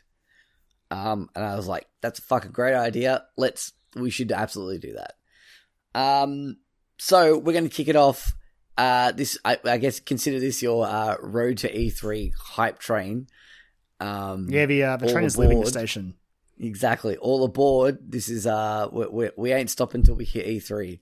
Um that's how we roll here. Uh so yeah, we're kicking off with uh with EA. Uh now Kyron. It's okay, Joel. Mm, It's okay. Yep. You no, can- you- I this You can feel the way Hmm. you feel because I feel it too. Because I also I I rewatched their press conference before we recorded tonight in preparation even- for this discussion. I didn't even think to again until you said that you did that. And I was like, fuck, I'm going to have to do that now too, aren't I? Oh, so while I ate dinner tonight after I got home from work, I sat down and watched it as well and just wanted to throw things at the television. Here's the good. Here's the good news, Joel. Like I, I can blitz through the what the main headlines from their press conference pretty quickly.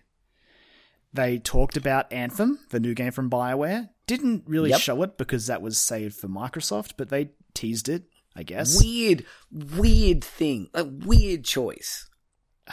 yeah. I mean, obviously, obviously money was talking there, but still, weird choice. it's not the first I time it's happened. It's true, yeah, I guess. Um, yeah, and like I, I, I remember getting very excited by it, but I mean, twelve months later, we still don't know much about that fucking game. It's in We fact still haven't been, seen.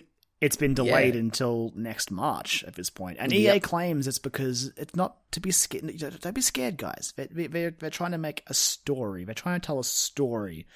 Oh, And BioWare's recently been touting that they've sold the issue of story and multiplayer games, so we'll see how that all pans out, I guess, in like a month's time. oh, But don't yeah, Bioware, don't start running your fucking mouth. You are not in a position to do that right now. Don't But- fucking start running your mouth. Just sit back and finish your game and then let that talk for itself. Okay? Uh, Um, EA also revealed new Battlefield 1 content, which included Mhm. like I think it was like an expansion with some maps and stuff like that. All that's come out now. Battlefield 1 largely still a good game. It didn't get affected as much by the uh the evil machinations machinations of EA themselves, so good on them. yeah. mm, Uh, yeah. There was the sport offerings, which included a story mode for Madden. I'm pretty sure that got a story mode, didn't it? I'm pretty sure it did. Was yeah, it Bar- long shot. Yeah, long yeah. shot. Uh, Uh, FIFA I- 18 had a new journey. Yep, New had like the the journey part two, I guess, and uh, NBA two K eight, not two K eighteen, NBA Live eighteen, sorry, had uh the one. That was the other thing they had. Yeah, I will. I Uh, will stand by this. Like adding story modes to sport games, good idea. yeah, absolutely. From what I heard about long shot in Madden, apparently it was really good, and it kind of worked really well as like a tutorial how to, like you know, do like plays and things in. I don't know NFL that well, so but um, but like yeah, to do like do the football. So To do the football. to do the football. Um, yeah, that from, from what I heard, I, I was hearing like uh, Greg Miller talked about it from Kinda Funny. He spoke a lot about it because he played it and was like, "This is really good. This is really cool." His idea was they should have released it as like a free download to get people in the door for Madden, or like at like five ten dollar thing. Um, as like because he said that it's not super long, um, and it's almost like an extended tutorial or tutorial almost. Um, but yeah, that would be cool. Like to see them just go, not maybe not at launch, but like you know, six months later, like in that mid sort of like point before they've just announced that game and before they announce a new version of it, just go, yeah, it's free for everyone. Give it a go. Um, see, uh, it's a cool idea, but would. I'm sure for like EA, it would be a, the equivalent of like giving away Battlefield One's campaign for for free or for like ten bucks or something, because it is true that they are True, yeah. campaigns usually do do serve that feature, but they still cost money to make, and they've got to hire voice actors and this and that and whatever and whatever. Very As- true. it's a good, it's a good idea, but I would just I think that's how they would view it. They'd be like, no, no, no, we would never release the Battlefield One campaign for free or yeah, the yeah. Titanfall Two campaign for free. I wish they That's would. fair. Yeah, yeah, fucking. Mm. Titanfall 2's campaign was so good. I so I stand by that. That's a really Pity, pity the EA killed it. game. Um, and respawn in the process. Um, just yeah, ship them off to Star Wars, guys. Ship them off to Star Wars. I mean, Respawn of was already Wars- working on Star Wars. Well, true, yeah. Speaking of Star Wars, we've got a lot of Star Wars at it. Um, most of it was bullshit. It- In hindsight, uh, I, They came okay. out, they came out there and flew their flag and were like, "Yeah, look, we've got a story campaign. It's going to be really cool. It's going to bridge between fucking uh, Return of the Jedi and and Force Awakens, and we're going to have free." Post launch content. It's going to be all free. You won't have to pay for season passes or anything. It's all free. And then they got their filthy little fucking I- microtransaction okay. hands in there. Okay, all right, all right. I'm gonna stop you. Okay, Yep. All right. I understand. I understand. I, I we we've we've done this dance before. Yep. The- yep. We the old certainly have. the old EA and the loot boxes story. Uh, I do want to stay say that I still think it was cool to lead the way they did, bringing out I forget her name, even though I watched it tonight. But the chick who- Janina. yeah, I can't. Re- I can't pronounce her last name. I can never No. pronounce her last name, but it's Janina. Um, Wow. it starts with a, it starts with a G. I'm pretty sure. Um, either I way, think her like- name is yeah, I'm- J- Janina. I think. I'm glad they started. Like they, have, it's cool, but the campaign started like a fucking sweet, strong female protagonist. I haven't played the campaign myself, but that's a cool way to introduce it and like to play the Mhm. Imperial March and all that. Sure, it was sort of playing on the Star Wars nostalgia, but you know what? Like, at least EA was doing it then, as opposed to the nothing they've done really since. Yep. And she was a delight to watch in that as well Yes. because like She- she, came she out believed. and she was yeah she came out and she was like trying to do like the badass sort of thing but then she sort of got a little bit overwhelmed and was like oh I'm the face of this new Star Wars game and I'm here talking to everyone in the world about this new Star Wars game. That's And then, crazy. like, the Like, part- that, that would get to me. the part where she was like say, saying about how she watched that trailer like 60 times backstage with their mom, and she's like yes my mom's here. It's kind of a big day for me. And i was like yeah you fucking go.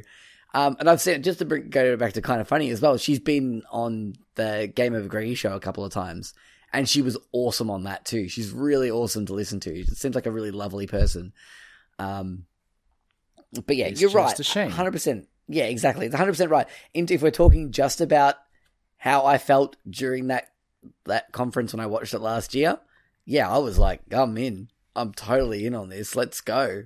And as Can you I said, play like this game now? at the time they were like, "Yep, all the content will be free." It was like, "Oh Mhm. wow, awesome."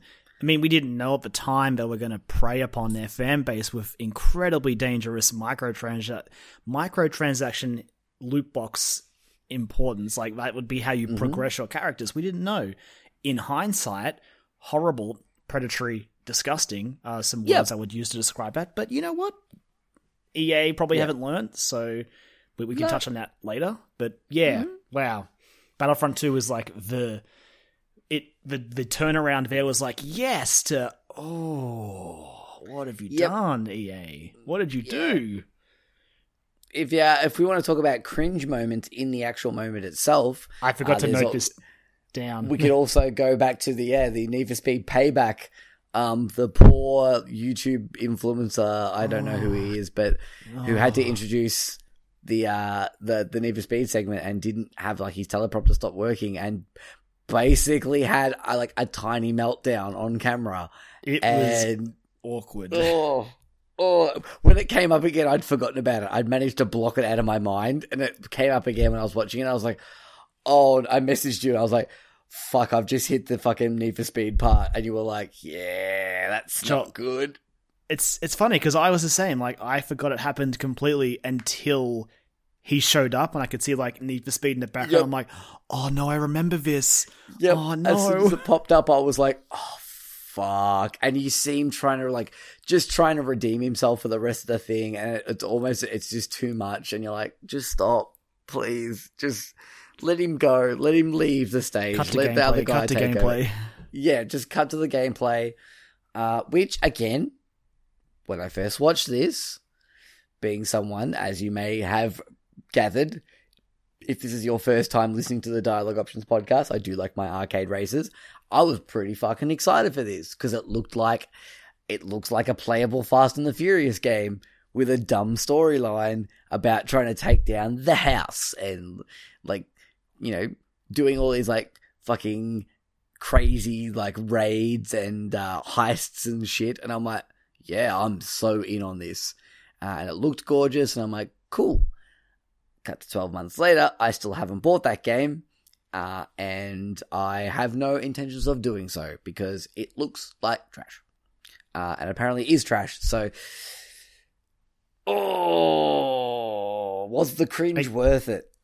Again, it was also another game that was just sullied by microtransactions, Mhm. unsurprisingly. And not just microtransactions, fucking timers. Yes. Like that that's how far into the mobile territory they went. They put fucking timers in a racing game that's about going fast. They made you wait. Like what oh Oh, this is gonna make me mad. I'm gonna get mad, Kyron. I mean, I'd, I'd say it's it's going to get better, but we haven't even talked about what they're going to do this year. But before we Yeah. do, there's the one shining light of the EA Yep. press conference, and that was the reveal of Hazelight's A Way Out. I haven't played Mm, yeah. it yet, but I hear it's really good. Yeah, I, it, it seems to be like the only game. Honestly, the only game from that from that entire conference that isn't a sports game that has done well. uh, all the rest either haven't been announced, uh, are sports games, or were fucking dumpster fires. Um, Just oh, and smoldering it's- trash it's the- dumpster fires. It's the one that EA had the least input on. They sort of Yep. just gave some aid to the dev team, gave them some, Yep. some screen time, and yeah, came out pretty good from what I hear.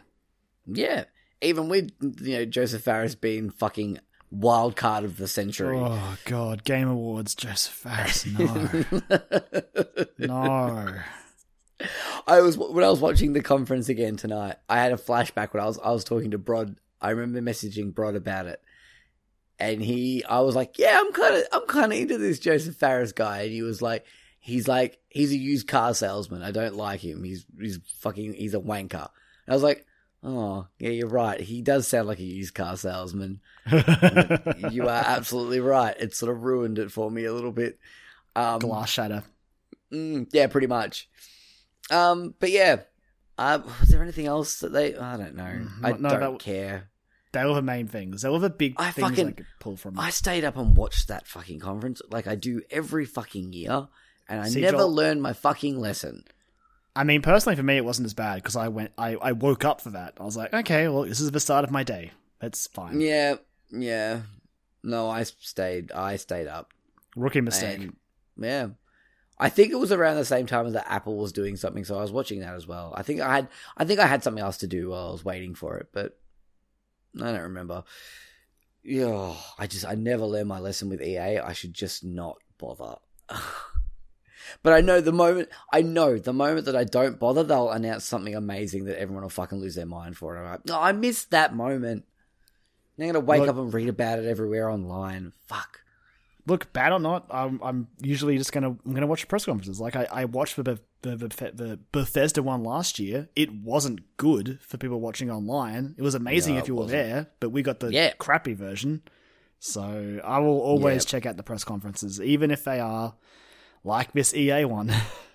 Mm, okay, so here's the big question: what what are we going to see this year at at uh, at at EA's E3? Okay, so straight up, we can get into that news story now. And it's because yeah. uh, there was an Easter egg hidden away. I don't know if it was recently or not, but it was inside Battlefield 1. There was a secret room. And it, once players, again, by going through a very, very ridiculous string of steps, managed to get into this room, it led them to a website which basically had the date May 23rd, 2018, hashtag Battlefield. Now, it's Uh, at this It's yeah. It's also too. The website was uh, www.ea.com slash never be the same. Yeah. Because it, so in the room there was like dripping water, which basically spelt out Morse code, and that's how they got the web URL. Sure, why not? But the important thing is this basically sets up a Battlefield 5 reveal on May 23rd, which is like a week after Black Ops 4 will be officially revealed. Classic Yep. EA, gotta gotta go for the the COD play. We've seen it for the last three years. Yep, Yep, it's you know, always try. forever. Yeah, yeah. Uh, but yeah, so this almost certainly will be the Battlefield V or Battlefield Five we've we've heard about in the past, which will presumably be World War Two, etc., etc. But yeah, I think that's obviously going to be a big part of their E3 showing. They'll probably do what they do with Battlefront and what they did with Battlefield One the year before. They'll have all those computers set up, and like the end of their press conference will just be like half an hour of multiplayer. That's almost definitely what they're going to do here. Will Snoop Dogg be there No, smoking smoking fatty joints? don't think he will be. And Don't will, think he will be. and will Bernie Burns from Rooster Teeth be getting a contact high just from secondhand smoke? I mean, I- I'd be surprised if Bernie Burns wasn't there, but I don't think Yeah, Snoop exactly. Dogg's there. That's my favorite story from that bat- for the Battlefield One reveal. That he was between Wiz Khalifa and Snoop Dogg, and they were just both smoking blunts, and See, Bernie got like passively high, and they went to like to get food afterwards and Bernie was just like grabbing handfuls of stuff off the table and shoving them into his face because he just had the munchies from being like you know passively high from these uh My favorite one- smoking joints is is the shot of, of Snoop Dogg clearly smoking something, and then they cut away and they come back and it's gone. and you're like, oh, oh, and he Snoop. looks a, he looks a little bit sadder too he, he does, he does. he was he's su- I can understand. he's it. super happy in that first part he's like yeah I'm I'm playing fucking Battlefield 1 I'm smoking a joint everything's good and then they take it away he's like I guess Battlefield 1's fine I guess it's okay on its own um yeah Blunt was so- better. yeah, it made this game better. It was a good combination. Can't have one without the other. Um, Battlefield though have been known for doing these sort of Easter eggs and things like that. Not necessarily related to like game reveals, but Oh yeah, no, Um, they always do this stuff. little like in-game ARGs that sort of had like there's like the what was it the the T Rex one that was sort of uh like that became a thing. I remember hearing about. Oh, the the dinosaur one Yeah, the dinosaur one. Yeah, because COD didn't have dinosaurs. Yeah, that's right. That's I couldn't remember the exact context of, of about why they did it. That was what it was. Um, but yeah, that, that so that, that this is not new, but it's cool that they're using that as a way to sort of like get people hyped for the uh, incoming announcement. Well, again, Um, I, this is clever because it's it's catching the people who really care the most. The people playing Battlefield One, they're the ones that are really going to be interested in this reveal, and then from there they can just spread the excitement as like the news sites pick it up. But those are the people you want to get excited out the gate. Absolutely, yeah. You, you your core fan base. Um, you want to get them pumped, and like again, going back to last year's E3 thing when they were showing the um, the Battlefield One stuff, uh, and like the community stuff that they had. That was a really cool video. I really liked that how they like it had like all different clips of like people from like you know playing Battlefield 1 on their own like channels and things like that and using the game to create certain things and um, doing like little animations and stuff. Funhaus even got a little bit of a shout out in there as well, which is cool. Um, so yeah, those are the people you want to impress because then they're going to go tell the people that watch them what they think and what they're excited for in that uh, incoming installment. Yeah, and, and that's a fair, especially with the Battlefield games. The stunts you can pull off in some of the later stuff is just ridiculous. So yeah, the show Yeah. reels they put together for that were really good. Mm. And I, it's it's just a lock at this point that Battlefield Five will take up a large portion at the end of the show, Yep. and I'm excited for it. I like Battlefield. Battlefield One was good, and I the the, the question mark will come up later is whether or not EA can avoid being villainous with their loot boxes. but who knows? I love I love that in our notes that's your last question. That It is. It just so is. Andrew Wilson will be a Bond villain. Oh. It's gonna happen. Uh, if he doesn't if he comes out this year with an eye patch and a fucking white fluffy cat, like I just that I I, I think my head will explode. Um, I'll be. I'll just be like, of course, this makes sense. it just it just if he fucking just full leans into it and just goes, yeah, this is what it is now, guys. And he's like, we're gonna take all your money. Uh, I and, believe and it. then try and like backwards like justify it. Oh, So, So- that leads into the next big obvious question mark because we've already we've already touched on it. It's it, it's Anthem, Joel. yeah, Anthem. yeah.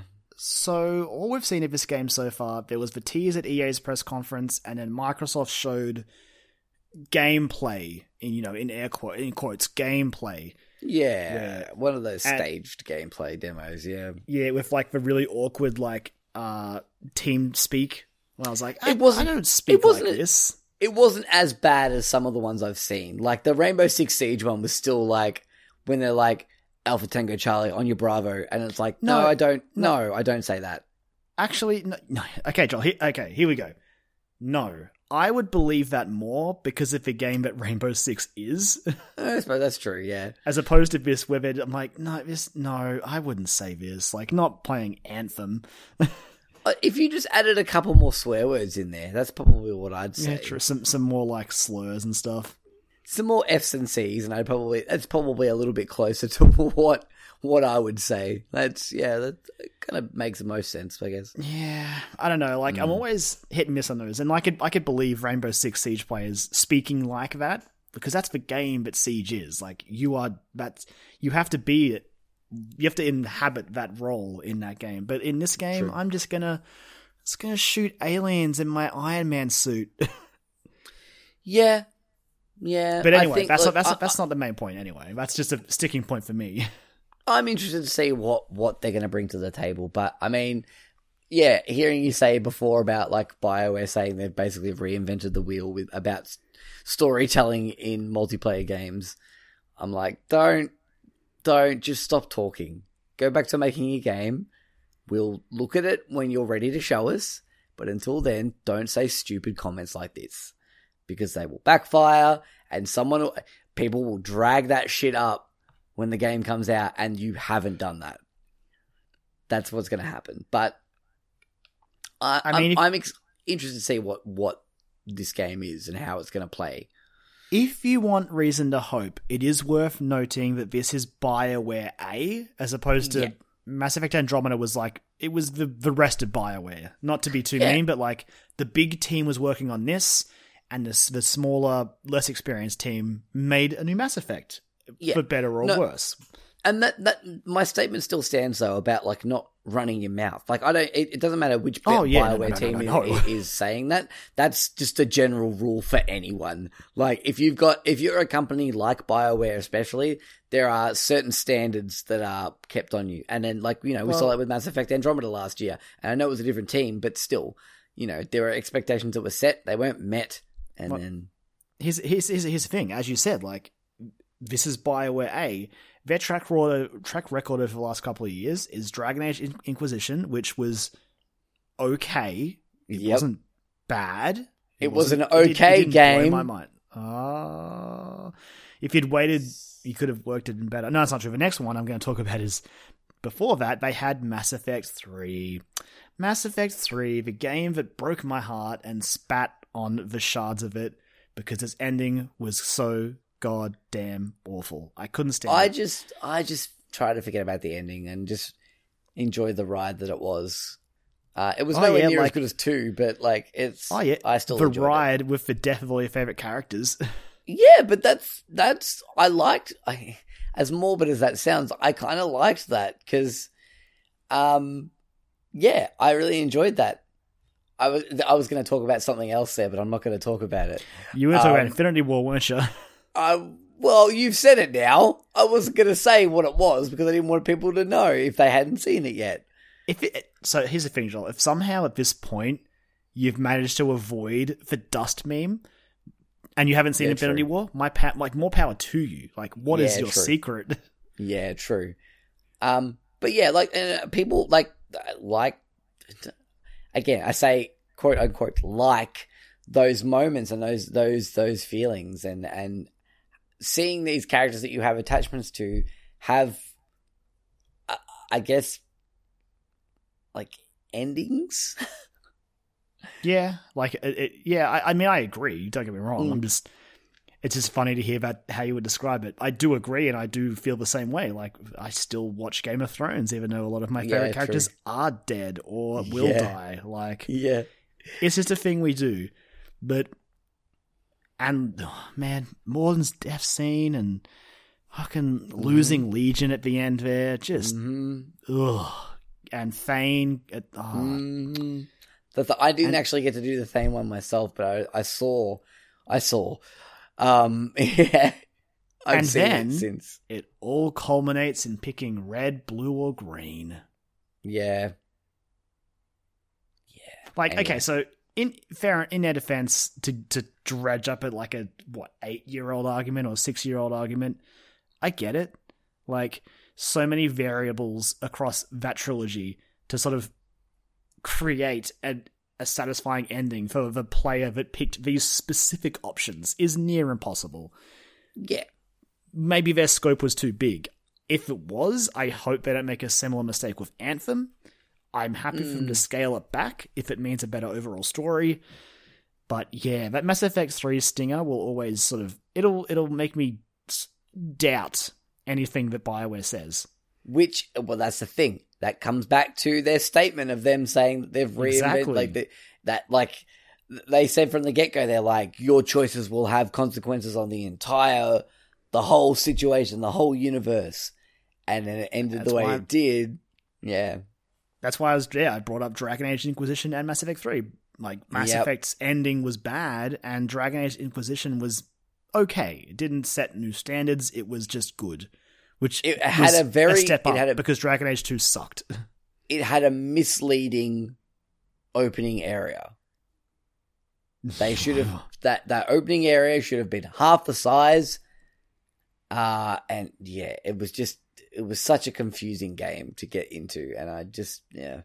I wanted to like it more than I did. And I played it for quite a while, but uh, and so did Ash. We both played it actually pretty frequently frequently. She went back to it recently too, I think. I'm just Before I sold it. Yeah. I'm s- still sitting here waiting for Bioware to top Dragon Age Origins. That's me, just waiting for that to happen. Yeah, well, maybe with Anthem. I don't know. um, I mean, to be let's let's be real here. Like, if if it doesn't set at least some of the world on fire, I worry for Bioware. We've said it before. Like, EA's known picking up studios, making a couple of games. Things start looking bad. They just give him the old uh, old yeller, take him behind the shed, take him behind the shed. and just do the deed. And Yep. BioWare, whilst before Andromeda they were doing okay, I think Andromeda dragged down that average, and Anthem could be bad if it doesn't do well for them. It could be bad for BioWare. Yeah, they're on the chopping block for sure. Um, and this is sort of like uh this is the, their final like, you know, their last chance, their last ditch effort. Um, To- now, it's worth noting that EA have shown no, no indication that they're going to shut them down. This is just based off of EA's past actions. I want to be clear Yeah. about that. Abs- yeah, absolutely. There's nothing out there that's that's been alluded to that, that you know Bioware are, are are actually on the chopping block, but yeah, they could be fine, Theor- but I just I theoretically they're on the chopping block. Yeah. Um. Oh, speaking of picking up studios and throwing them away and getting them to do other things and whatnot, Star Wars, Kyron.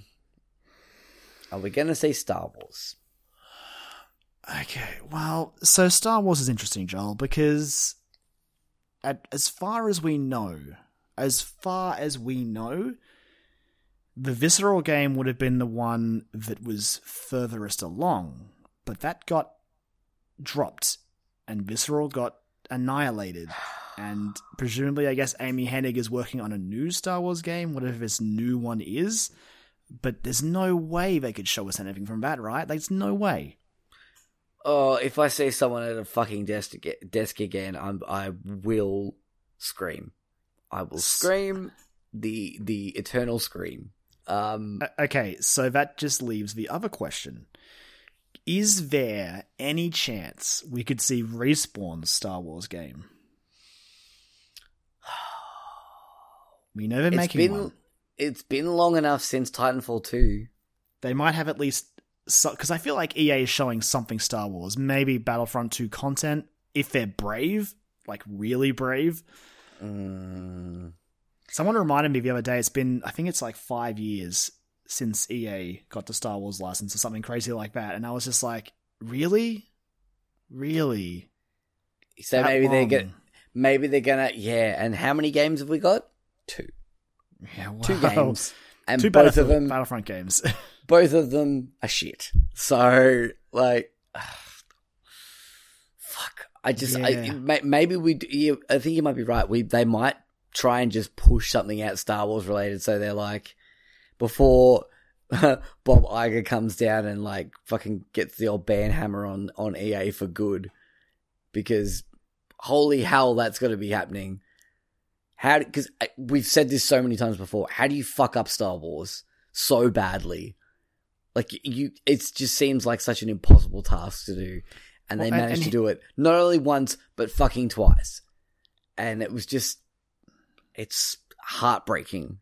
And here's the other side of it. Like, if you're EA, or no, even better, if you're Disney, if and you're looking at EA having the Star Wars license, and this is what you've they've gotten out onto the market, and then you look at what the Avengers and Marvel brand is getting from like like fucking Insomniac or Spider Man, and Mhm. We're going to talk about it more when we talk about Square Enix, but that Mm-hmm. Avengers game is showing up. I am so sure of it at their press Yep. conference. Like it's happening because Yep, the Avengers hype is very real. it's and- so real. This this E3 press conference will be happening maybe two or three weeks after Solo, which I have very, very limited excitement for. Uh, Mm, yeah, and you kind of want to believe they can do something. Yep. Just side note, early impressions of uh, Solo are that it's a good heist movie. It's like a fun heist movie, but Donald Glover is the highlight of the entire film. And I'm like, yep, that's what I expected, and that's what I want. Yeah, look, I, d- I don't read too much into the early, like, impressions, but I do believe the Donald Glover stuff. I absolutely Yeah. buy that. Because that man can't do anything wrong, as is proven with This Is America, which is fucking insanely good.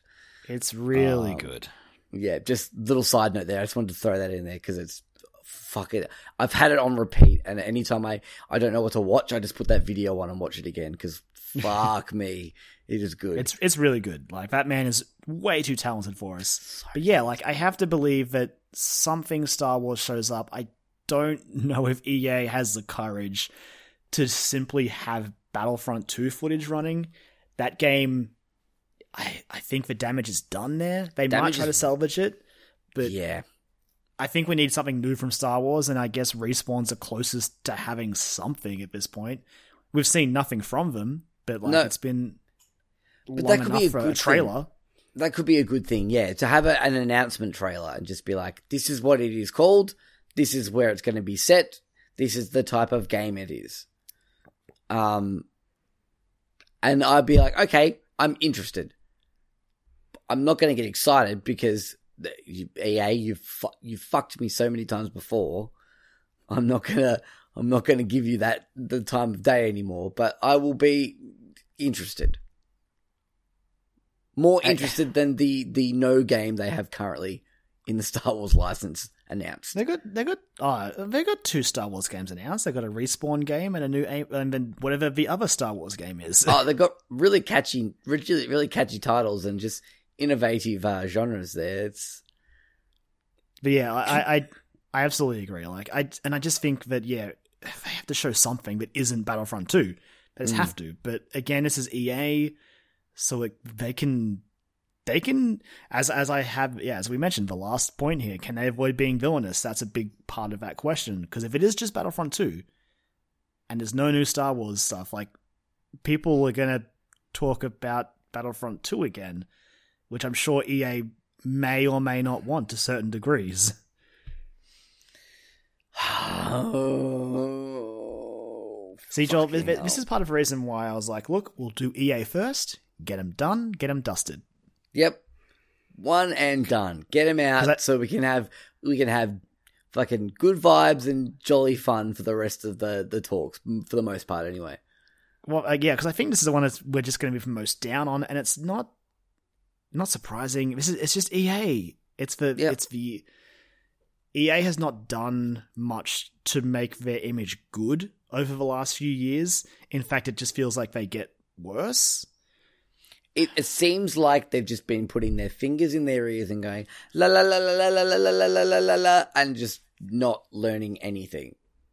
Like it, they just haven't learned anything, and it's even Like- worse because the start of last year's conference where they came out and they're like, um, fucking what's his name, Andrew Wilson's there, and he's like, yeah, guys, we've been we we we released Battlefront two years ago, and we know we really looked at your feedback. We looked at all the great feedback we got, and we looked at all the constructive feedback we got.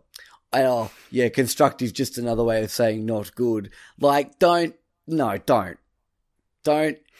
The fact that they did that, and now looking back on it a year later, I'm just like, oh, that makes me so, yeah. fucking mad because you didn't they- learn from that. and that's I don't think they come out and say that again. That's why I'm wondering, like, do you think we hear? I don't think we hear the words loot box this entire conference. Fuck no. Or any, anything like related to microtransactions, they will probably just steer clear of all of that stuff. Fuck no. Yeah, that that's absolutely yeah, hundred percent. They're not saying anything about that.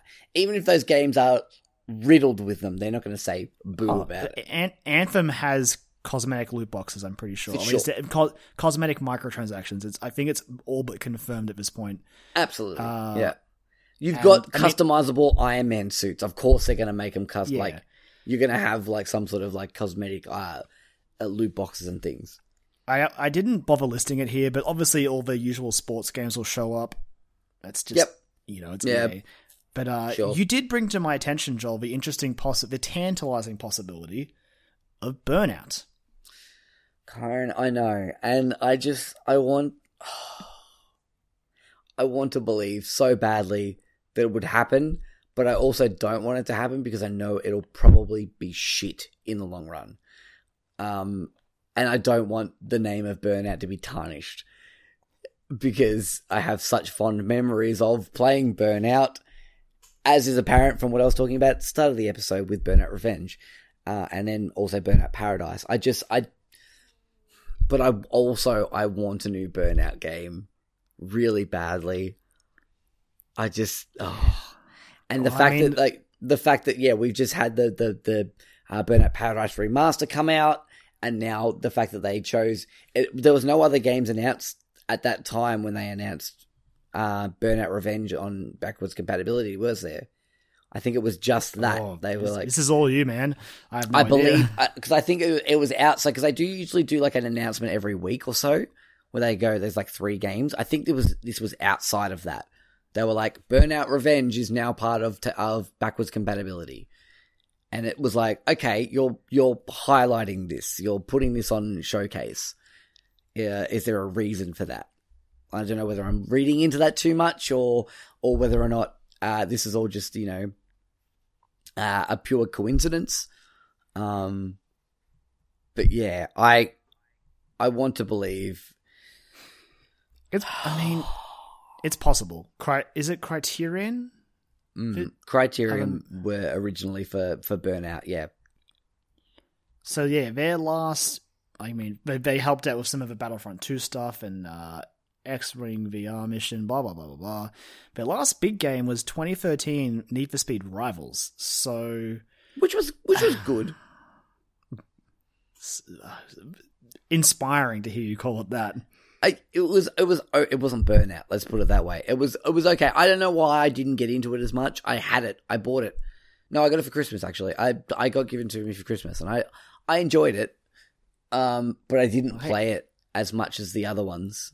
Well, it's it's been ten years since Burnout Paradise, Joel. So I mean, it could happen. Ten year It's anniversary. Let's do it. Let's do it. Do you believe it? Can Criterion do it though? Can they do it? I believe that they can. I don't know if I can believe that EA will let them. That's, That's fair. That's the- completely fair. Like That's what I think. I don't think they'll let them. They'll just be like, "You go do vehicles for Star Wars now." That's that's their job now. I, as sad as sad as it is. Um, yeah, or maybe we we get something completely new that's like a spiritual successor to Burnout. I don't know. nope. That's even less likely, I would say. yeah, yeah, no, absolutely. Um, EA, but yeah, EA's I- not I- one for like gambling on like a new IP like that. Mm.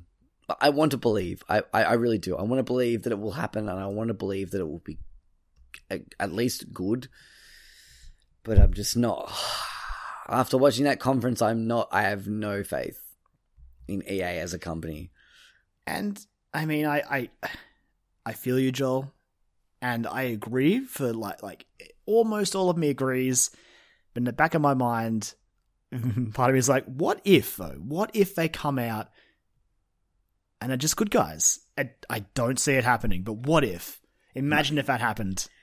That would be the talk of E3. They'd probably win. They'd probably win E3. I would say. Headlines would just say, EA, not douchebags this year. well, hey, look. Apparently, North Korea and South Korea are friends now, so anything's possible. I'm fucking like. Well, who EA, knows the world is your oyster. the fucking crazy world that we live in right now. I I don't know what to think anymore. so why not? Let's go with that. They're going to come out and they're going to be good guys. Imagine that. Like I, we get we get to the end of E3 and we're like, wow, EA had the best show. Like I would Yeah. never have picked it. It's it's like Ubisoft's last year. There's like people crying in the crowd, like developers there, and fucking for, for for some reason Miyamoto rocks up. I don't know, like why not? Kojima's there, like they're all just hanging out. Reggie Miyamoto- comes in from the roof, like I don't know. Let's- Miyamoto let's- rocks up because Criterion's making the new F Zero. Fucking Kyron, what are you doing? Oh shit! It's a partnership just- between EA and and Nintendo. Oh. Never unprecedented partnership. One, you Oh, know what, Joel? One day we're going to find out what that meant. The unprecedented partnership, like we, just, it, it never really went beyond a couple of sports games. yeah, it really didn't did it. Uh, But uh, I, Oh. I, I don't really know what else to say about EA. It's mean, but I just Yeah. I have the lowest expectations for them. I just do. They never really come out and blow me away. At best, they can get a oh yeah, you know, out of me. Like they never make me go, oh, that was a show. Like I never, I never get to that point. I never this is the this is the the worst part is because they do get that reaction from me. I'm a fucking sucker for it every goddamn time. Rookie I was- mistake. I was so in for start like for Battlefront 2 last year. I was like, fucking yes. We get story campaign, free post launch content. It looks awesome. It's gonna have all three errors. It's gonna be great. It's gonna be fun. It's gonna rectify all the problems. We're gonna have a great time. That it looks the, the whole presentation was really cool. I'm really excited for it, and then it sucked. Uh, so my summation of what EA is going to bring to EA at E3 is wow. I, I I hope you enjoy editing that in post. it's fine. It looks fine. It'll be okay. Uh, yeah. Sorry, sorry, EA. Like, I don't. I just don't know what to say besides I hope Anthem's good and you have something new for Star Wars. That's really what I'm taking away. Oh, and Battlefield 5, I guess. Like, but that, like, DICE are good. And I don't think the Yeah. fault, like, much of a fault at least, for Battlefront 2 lays with DICE. I think. No, God, no, no. They're just they're just doing as they're told. That's the that's the the long and short of it. Really, they're just like and they made they made a really good engine, and now EA wants every EA studio to use that engine, even if it's not Mhm. made for those games. Poor Mass Mhm. Effect Andromeda. hmm Yeah, I don't know. That's EA. Woohoo! yeah, yay. Happy E3 hype start. Yeah. I know. Like we, we we were just like, yeah, the train's leaving the station. Everybody get hyped, and we're just like, EA sucks. We fucking hate games. This is shit. Joel, it's okay. It's not all, it's not all darkness. We got Microsoft, we got Nintendo, Sony, Ubisoft, Square Enix. Like the the, the best is yet to come. yeah, we've got lots of fun stuff to do, and we'll uh, we'll we'll definitely be touching on those in the next few episodes. In the road to E3, Oh, that was that was just an Andrew Wilson voice, and I feel sick. it I, I didn't intend that to be an Andrew Wilson, and then I, as I got halfway through it, I was like, oh, I've used the Andrew Wilson voice, and now I hate myself.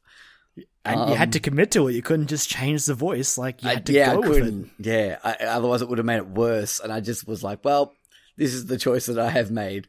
I have made. th- This is my bed. I shall lie in it. Over Um, regrets. Hmm.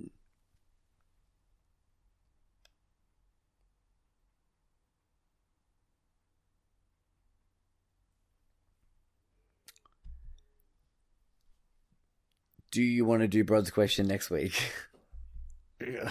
I mean, the episodes aren't going to get any shorter. True. Uh, how long do you think we talked about Inti creates for? Like maybe we could just cut that. It was fun, but I don't Mm, know. I don't know. It it. Yeah. I don't know, man. What do you What do you think? Do I have a question and cut Inti, or like leave the question for maybe next week? But if we if we go on big, like we get into the bigger, bulkier ones next week, really, It's up to you. Yeah. I'm cool with e- I'm cool with either. If you want to, an- like, we could answer the question and then maybe see how it comes out potentially, and then make Well- a choice from there. I reckon we leave the question for now because we d- we don't have to a- answer questions every week.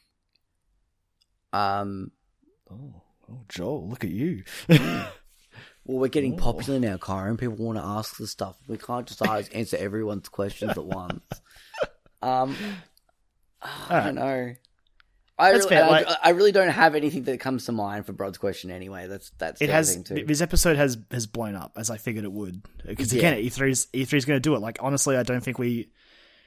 I'm not even going to probably talk about what I've been playing next week. I don't think yeah, I will. I don't think I will either because I don't think I'll be able to play anything crazy new. at this point, we're getting towards yeah the big ones that we have. Probably again, EA was going to be negative and short because we don't have fun talking about it, but the rest of them will be fun and interesting and exciting. So that's why they're going to really they're going to be big ones. So yeah, okay. Well, maybe we do our outro then. Yeah, I yeah. Ah, I feel Um, bad. I feel bad, but yeah. I mean, he got it, he got it to us late, I guess. What time did what time was it? It wasn't it wasn't because we posted a thing earlier. I, uh, granted, everyone was probably doing Mother's Day stuff and stuff like that, so fair enough. Yeah, true. Yeah. He posted it at eight thirty, so yeah. It's all right. We'll put it in the back pocket. We'll just keep it there for at some point if we need. I mean, he, if we need to. I if we need to. I, yeah. I doubt he'll be offended. No, I don't think he will. Especially when he looks at the length of the episode. yeah. Ooh. Yeah, like I Um, said, this is already probably looking at like it's already over two hours about the question. Yeah, it's about two and a half hours. I'd say. Yeah, Oh fucking hell! two hours and fifteen. I'd say roughly in my head. No news. No news next week. It's just E three. Well, it depends. If there's fucking big news stories. Anyway. if Rage 2 gets revealed, that's getting talked about in, in the Bethesda section. yeah, true. If if Rage 2 comes out, we're talking Bethesda next week. That's Well, I was gonna say, go. yeah, it probably makes sense that we do Bethesda next week anyway. But yeah, I yeah. Um, all right. I just don't know if we're gonna have time. Like, I'm just like imagine. I almost want to split up Nintendo and Sony and pair them up with someone else because those will be. Actually, no, I don't know. Sony's going to be small. I don't think Sony will be big. Nintendo's a big one. Nintendo Yeah, and like- Ubisoft. Basically, like most of the things that Sony talked about last year either have come out or are coming out in the next six months. Yeah, Um, except for like, you know, Last of Us, but or Death Stranding, but you know, the the obvious Spider-Man. answer and Spider Man, yeah. But that's coming out in the next six months. and go and Ghost of Tsushima. Yeah, well, I don't know when that's coming out. I guess that's true. um. and and their, and their announcements from their from their third party publishing friends. Oh, well, right. Yeah, you know. They've had a lot of good stuff come out. Um, and we'll go with that. Um, Yeah, all right. yeah, yeah. Well, let's do our um, let's do our outro then, and um, All right, cool. Call this one an episode. Oh, actually, before we do now, we because we haven't signed up for Squarespace. Do you want me to le- give our old email address, or let's leave the email out for this week and then bring it back next week? Yeah, leave it out. Leave it out. Just say if you want to 'cause, like- contact us, just hit us up on Twitter. I'll or leave it because there's no point just in case. Like, may as well just leave it out and bring it back next week. Because yeah, I, I'm I can't make the thing until we have the domain set up, which we can look at tomorrow night probably if you're not busy. no, I've got the next two days off, so Cool. Oh, cool. Well, Alright. maybe uh, even during the day tomorrow then. yep. I'm I'm yeah free the next two days, so I'm going to edit this tomorrow. Try and play that Detroit demo. So Sweet. Sounds good. All right, Ben. cool.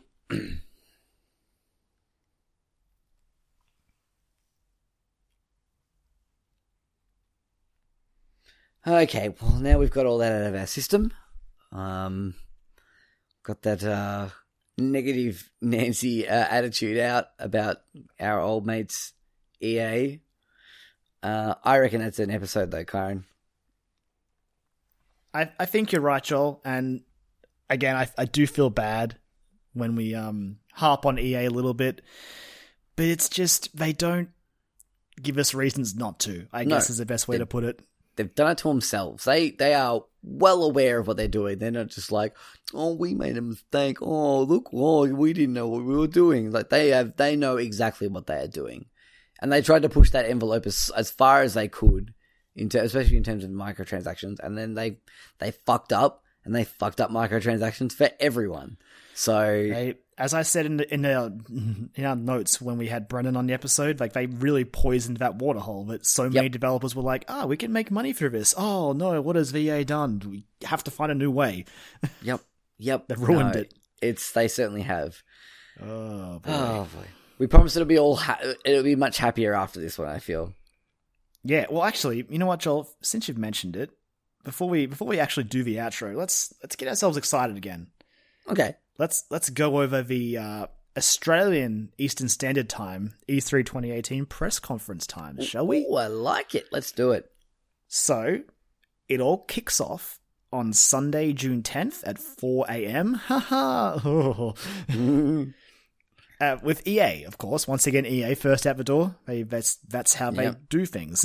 Set the bar So- low, guys. Let's do it. Next up is Monday, June 11 at 6 a.m. We have Microsoft. Cool. Uh, Monday, June 11 again at 11:30 a.m. is Bethesda. Cool. Excellent. Uh, then we get to the to the packed day, Joel, for Tuesday. Mm, yep. So Tuesday, starting at 3 a.m., is Square Enix. 6 a.m., Ubisoft. 8 a.m., the much anticipated PC gaming show. We're yeah. 11 a.m. is Sony's press conference, which will end that day. And then Wednesday, June 16 at 2 a.m. is the Nintendo Digital Showcase, whatever the hell they call it. Yeah. Is that better? You mm. feel a bit, feel a bit better now? Yeah, I feel much better. Got so Like most of those are great. Yeah. I'm so excited. So excited. And also, there's a there's a Devolver one in there somewhere. I don't think they've put a time out yet, though. Oh, and yes. Oh the Devolver god. ones are usually just a joke anyway, so they don't really count. Oh, hey, dude, that does not discredit.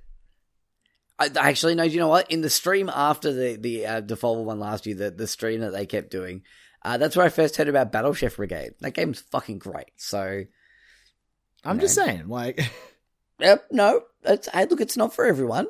I'll I'll give you that.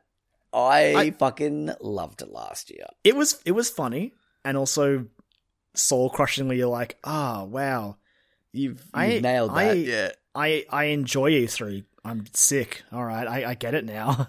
Yep. Yeah. No. It's uh, yeah. It's it's funny because like I, I I still I get well and truly behind the hype train behind E3 and and everything that comes out of it, and I get you know fucking screaming and cheering and hollering at my TV uh, with excitement. But like yeah, watching that devolve one, I was just like, yep, that's it. You're not I'm, wrong. I'm a bad person. All right, cool, you are cool. you are Cheers. not wrong. Um. But yeah, I will go I and like watch, continue watching E3 in a in shame, I guess. I just I love I I if you can't laugh at yourself, what can you do? That's what I say. That's how I live my life. if everyone else is gonna laugh at me, I might as well laugh at myself as well. Um Cool. I reckon that's an episode though, Kyron. That's that's fair. My final update on on, on Rage Two watch. Oh, Rage Nada. George? Nothing? Nada. Ah. Nothing yet.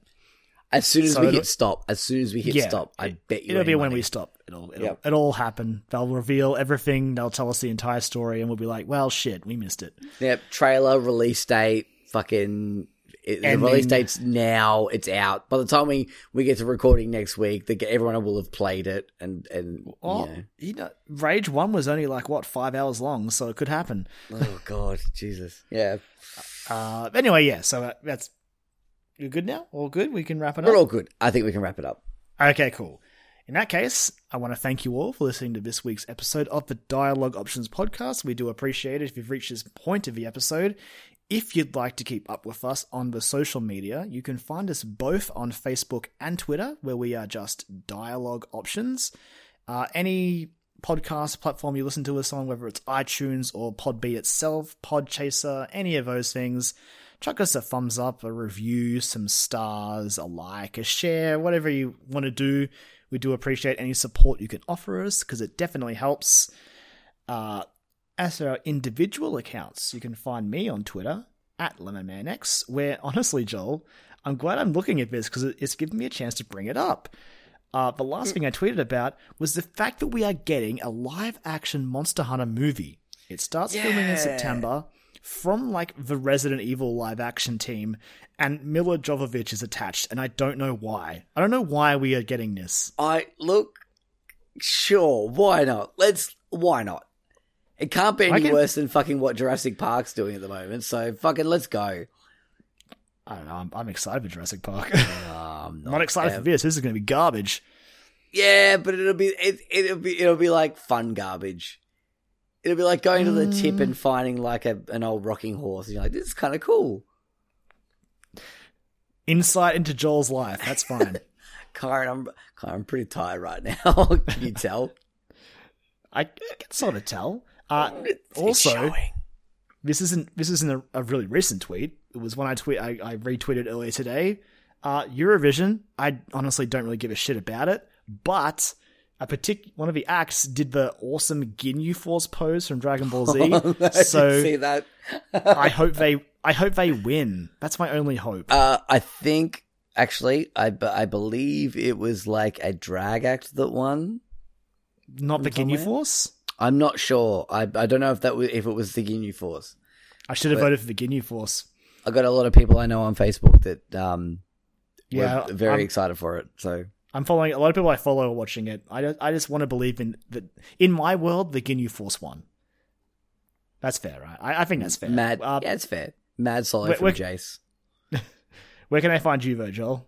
Uh, you can find me at Jolly Mac, where um, I just the last thing I tweeted was um, uh, yesterday I went to a uh, a, warehouse sale for Hanabee's warehouse. Um, uh, they had a, a warehouse sale uh, basically with all their Rooster Teeth gear because they're moving warehouses. And they had a one day sale, and I went to one previously before, like uh, like sometime last year, and I picked up a couple of things here and there. It was a couple of like you know older stuff that I was like, oh, I'll buy that. Why not?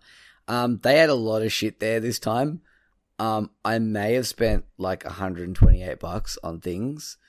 Um, but from that, I did get four t-shirts. I got a new hoodie. I got uh, a pair of leggings for Ash, which they're RWBY leggings as well. So they've got like crescent moon on them. They look fucking sick. Um, and uh, what else did I get? Uh, oh, some uh, Sugar Pine Seven socks. Uh, and then we got a whole bunch of like free stuff because we spent over a hundred dollars. They gave us RWBY, RWBY Volume One, one to three on Blu-ray for free. I now have two copies in, in a steelbook case, so I have another copy of that now. Um, and but yeah, I got all this cool, cool stuff for free. Um, and yeah, like I did a rough estimate of how much it would have probably all come up to, and it would have easily been to like 250 dollars of stuff that I got um, for 128 dollars. So that made me feel better about justifying my spendings um, yesterday at the Hanabee warehouse sale. Uh, but that's the last thing I tweeted. Um, yeah, that's my exciting week. All right, then, well, in that case, I apologize for the length of this episode. Never well get- apologize for your work, Kyron. I just want to. We may as well get it out of at the door now. E3 is coming, and things are going to blow out. So uh, strap yourselves in. I guess We're going to get excited about lots of things, and then when we get excited, we like to talk in at great length about them. So yeah, and get there'll ready. be tangents on tangents Oh, on tangents. So many tangents. So many tangents. Until then, we'll let our wonderful theme song by Azure Flux strike witches, get bitches, take us out, and we'll catch you guys next week. See ya. Bye.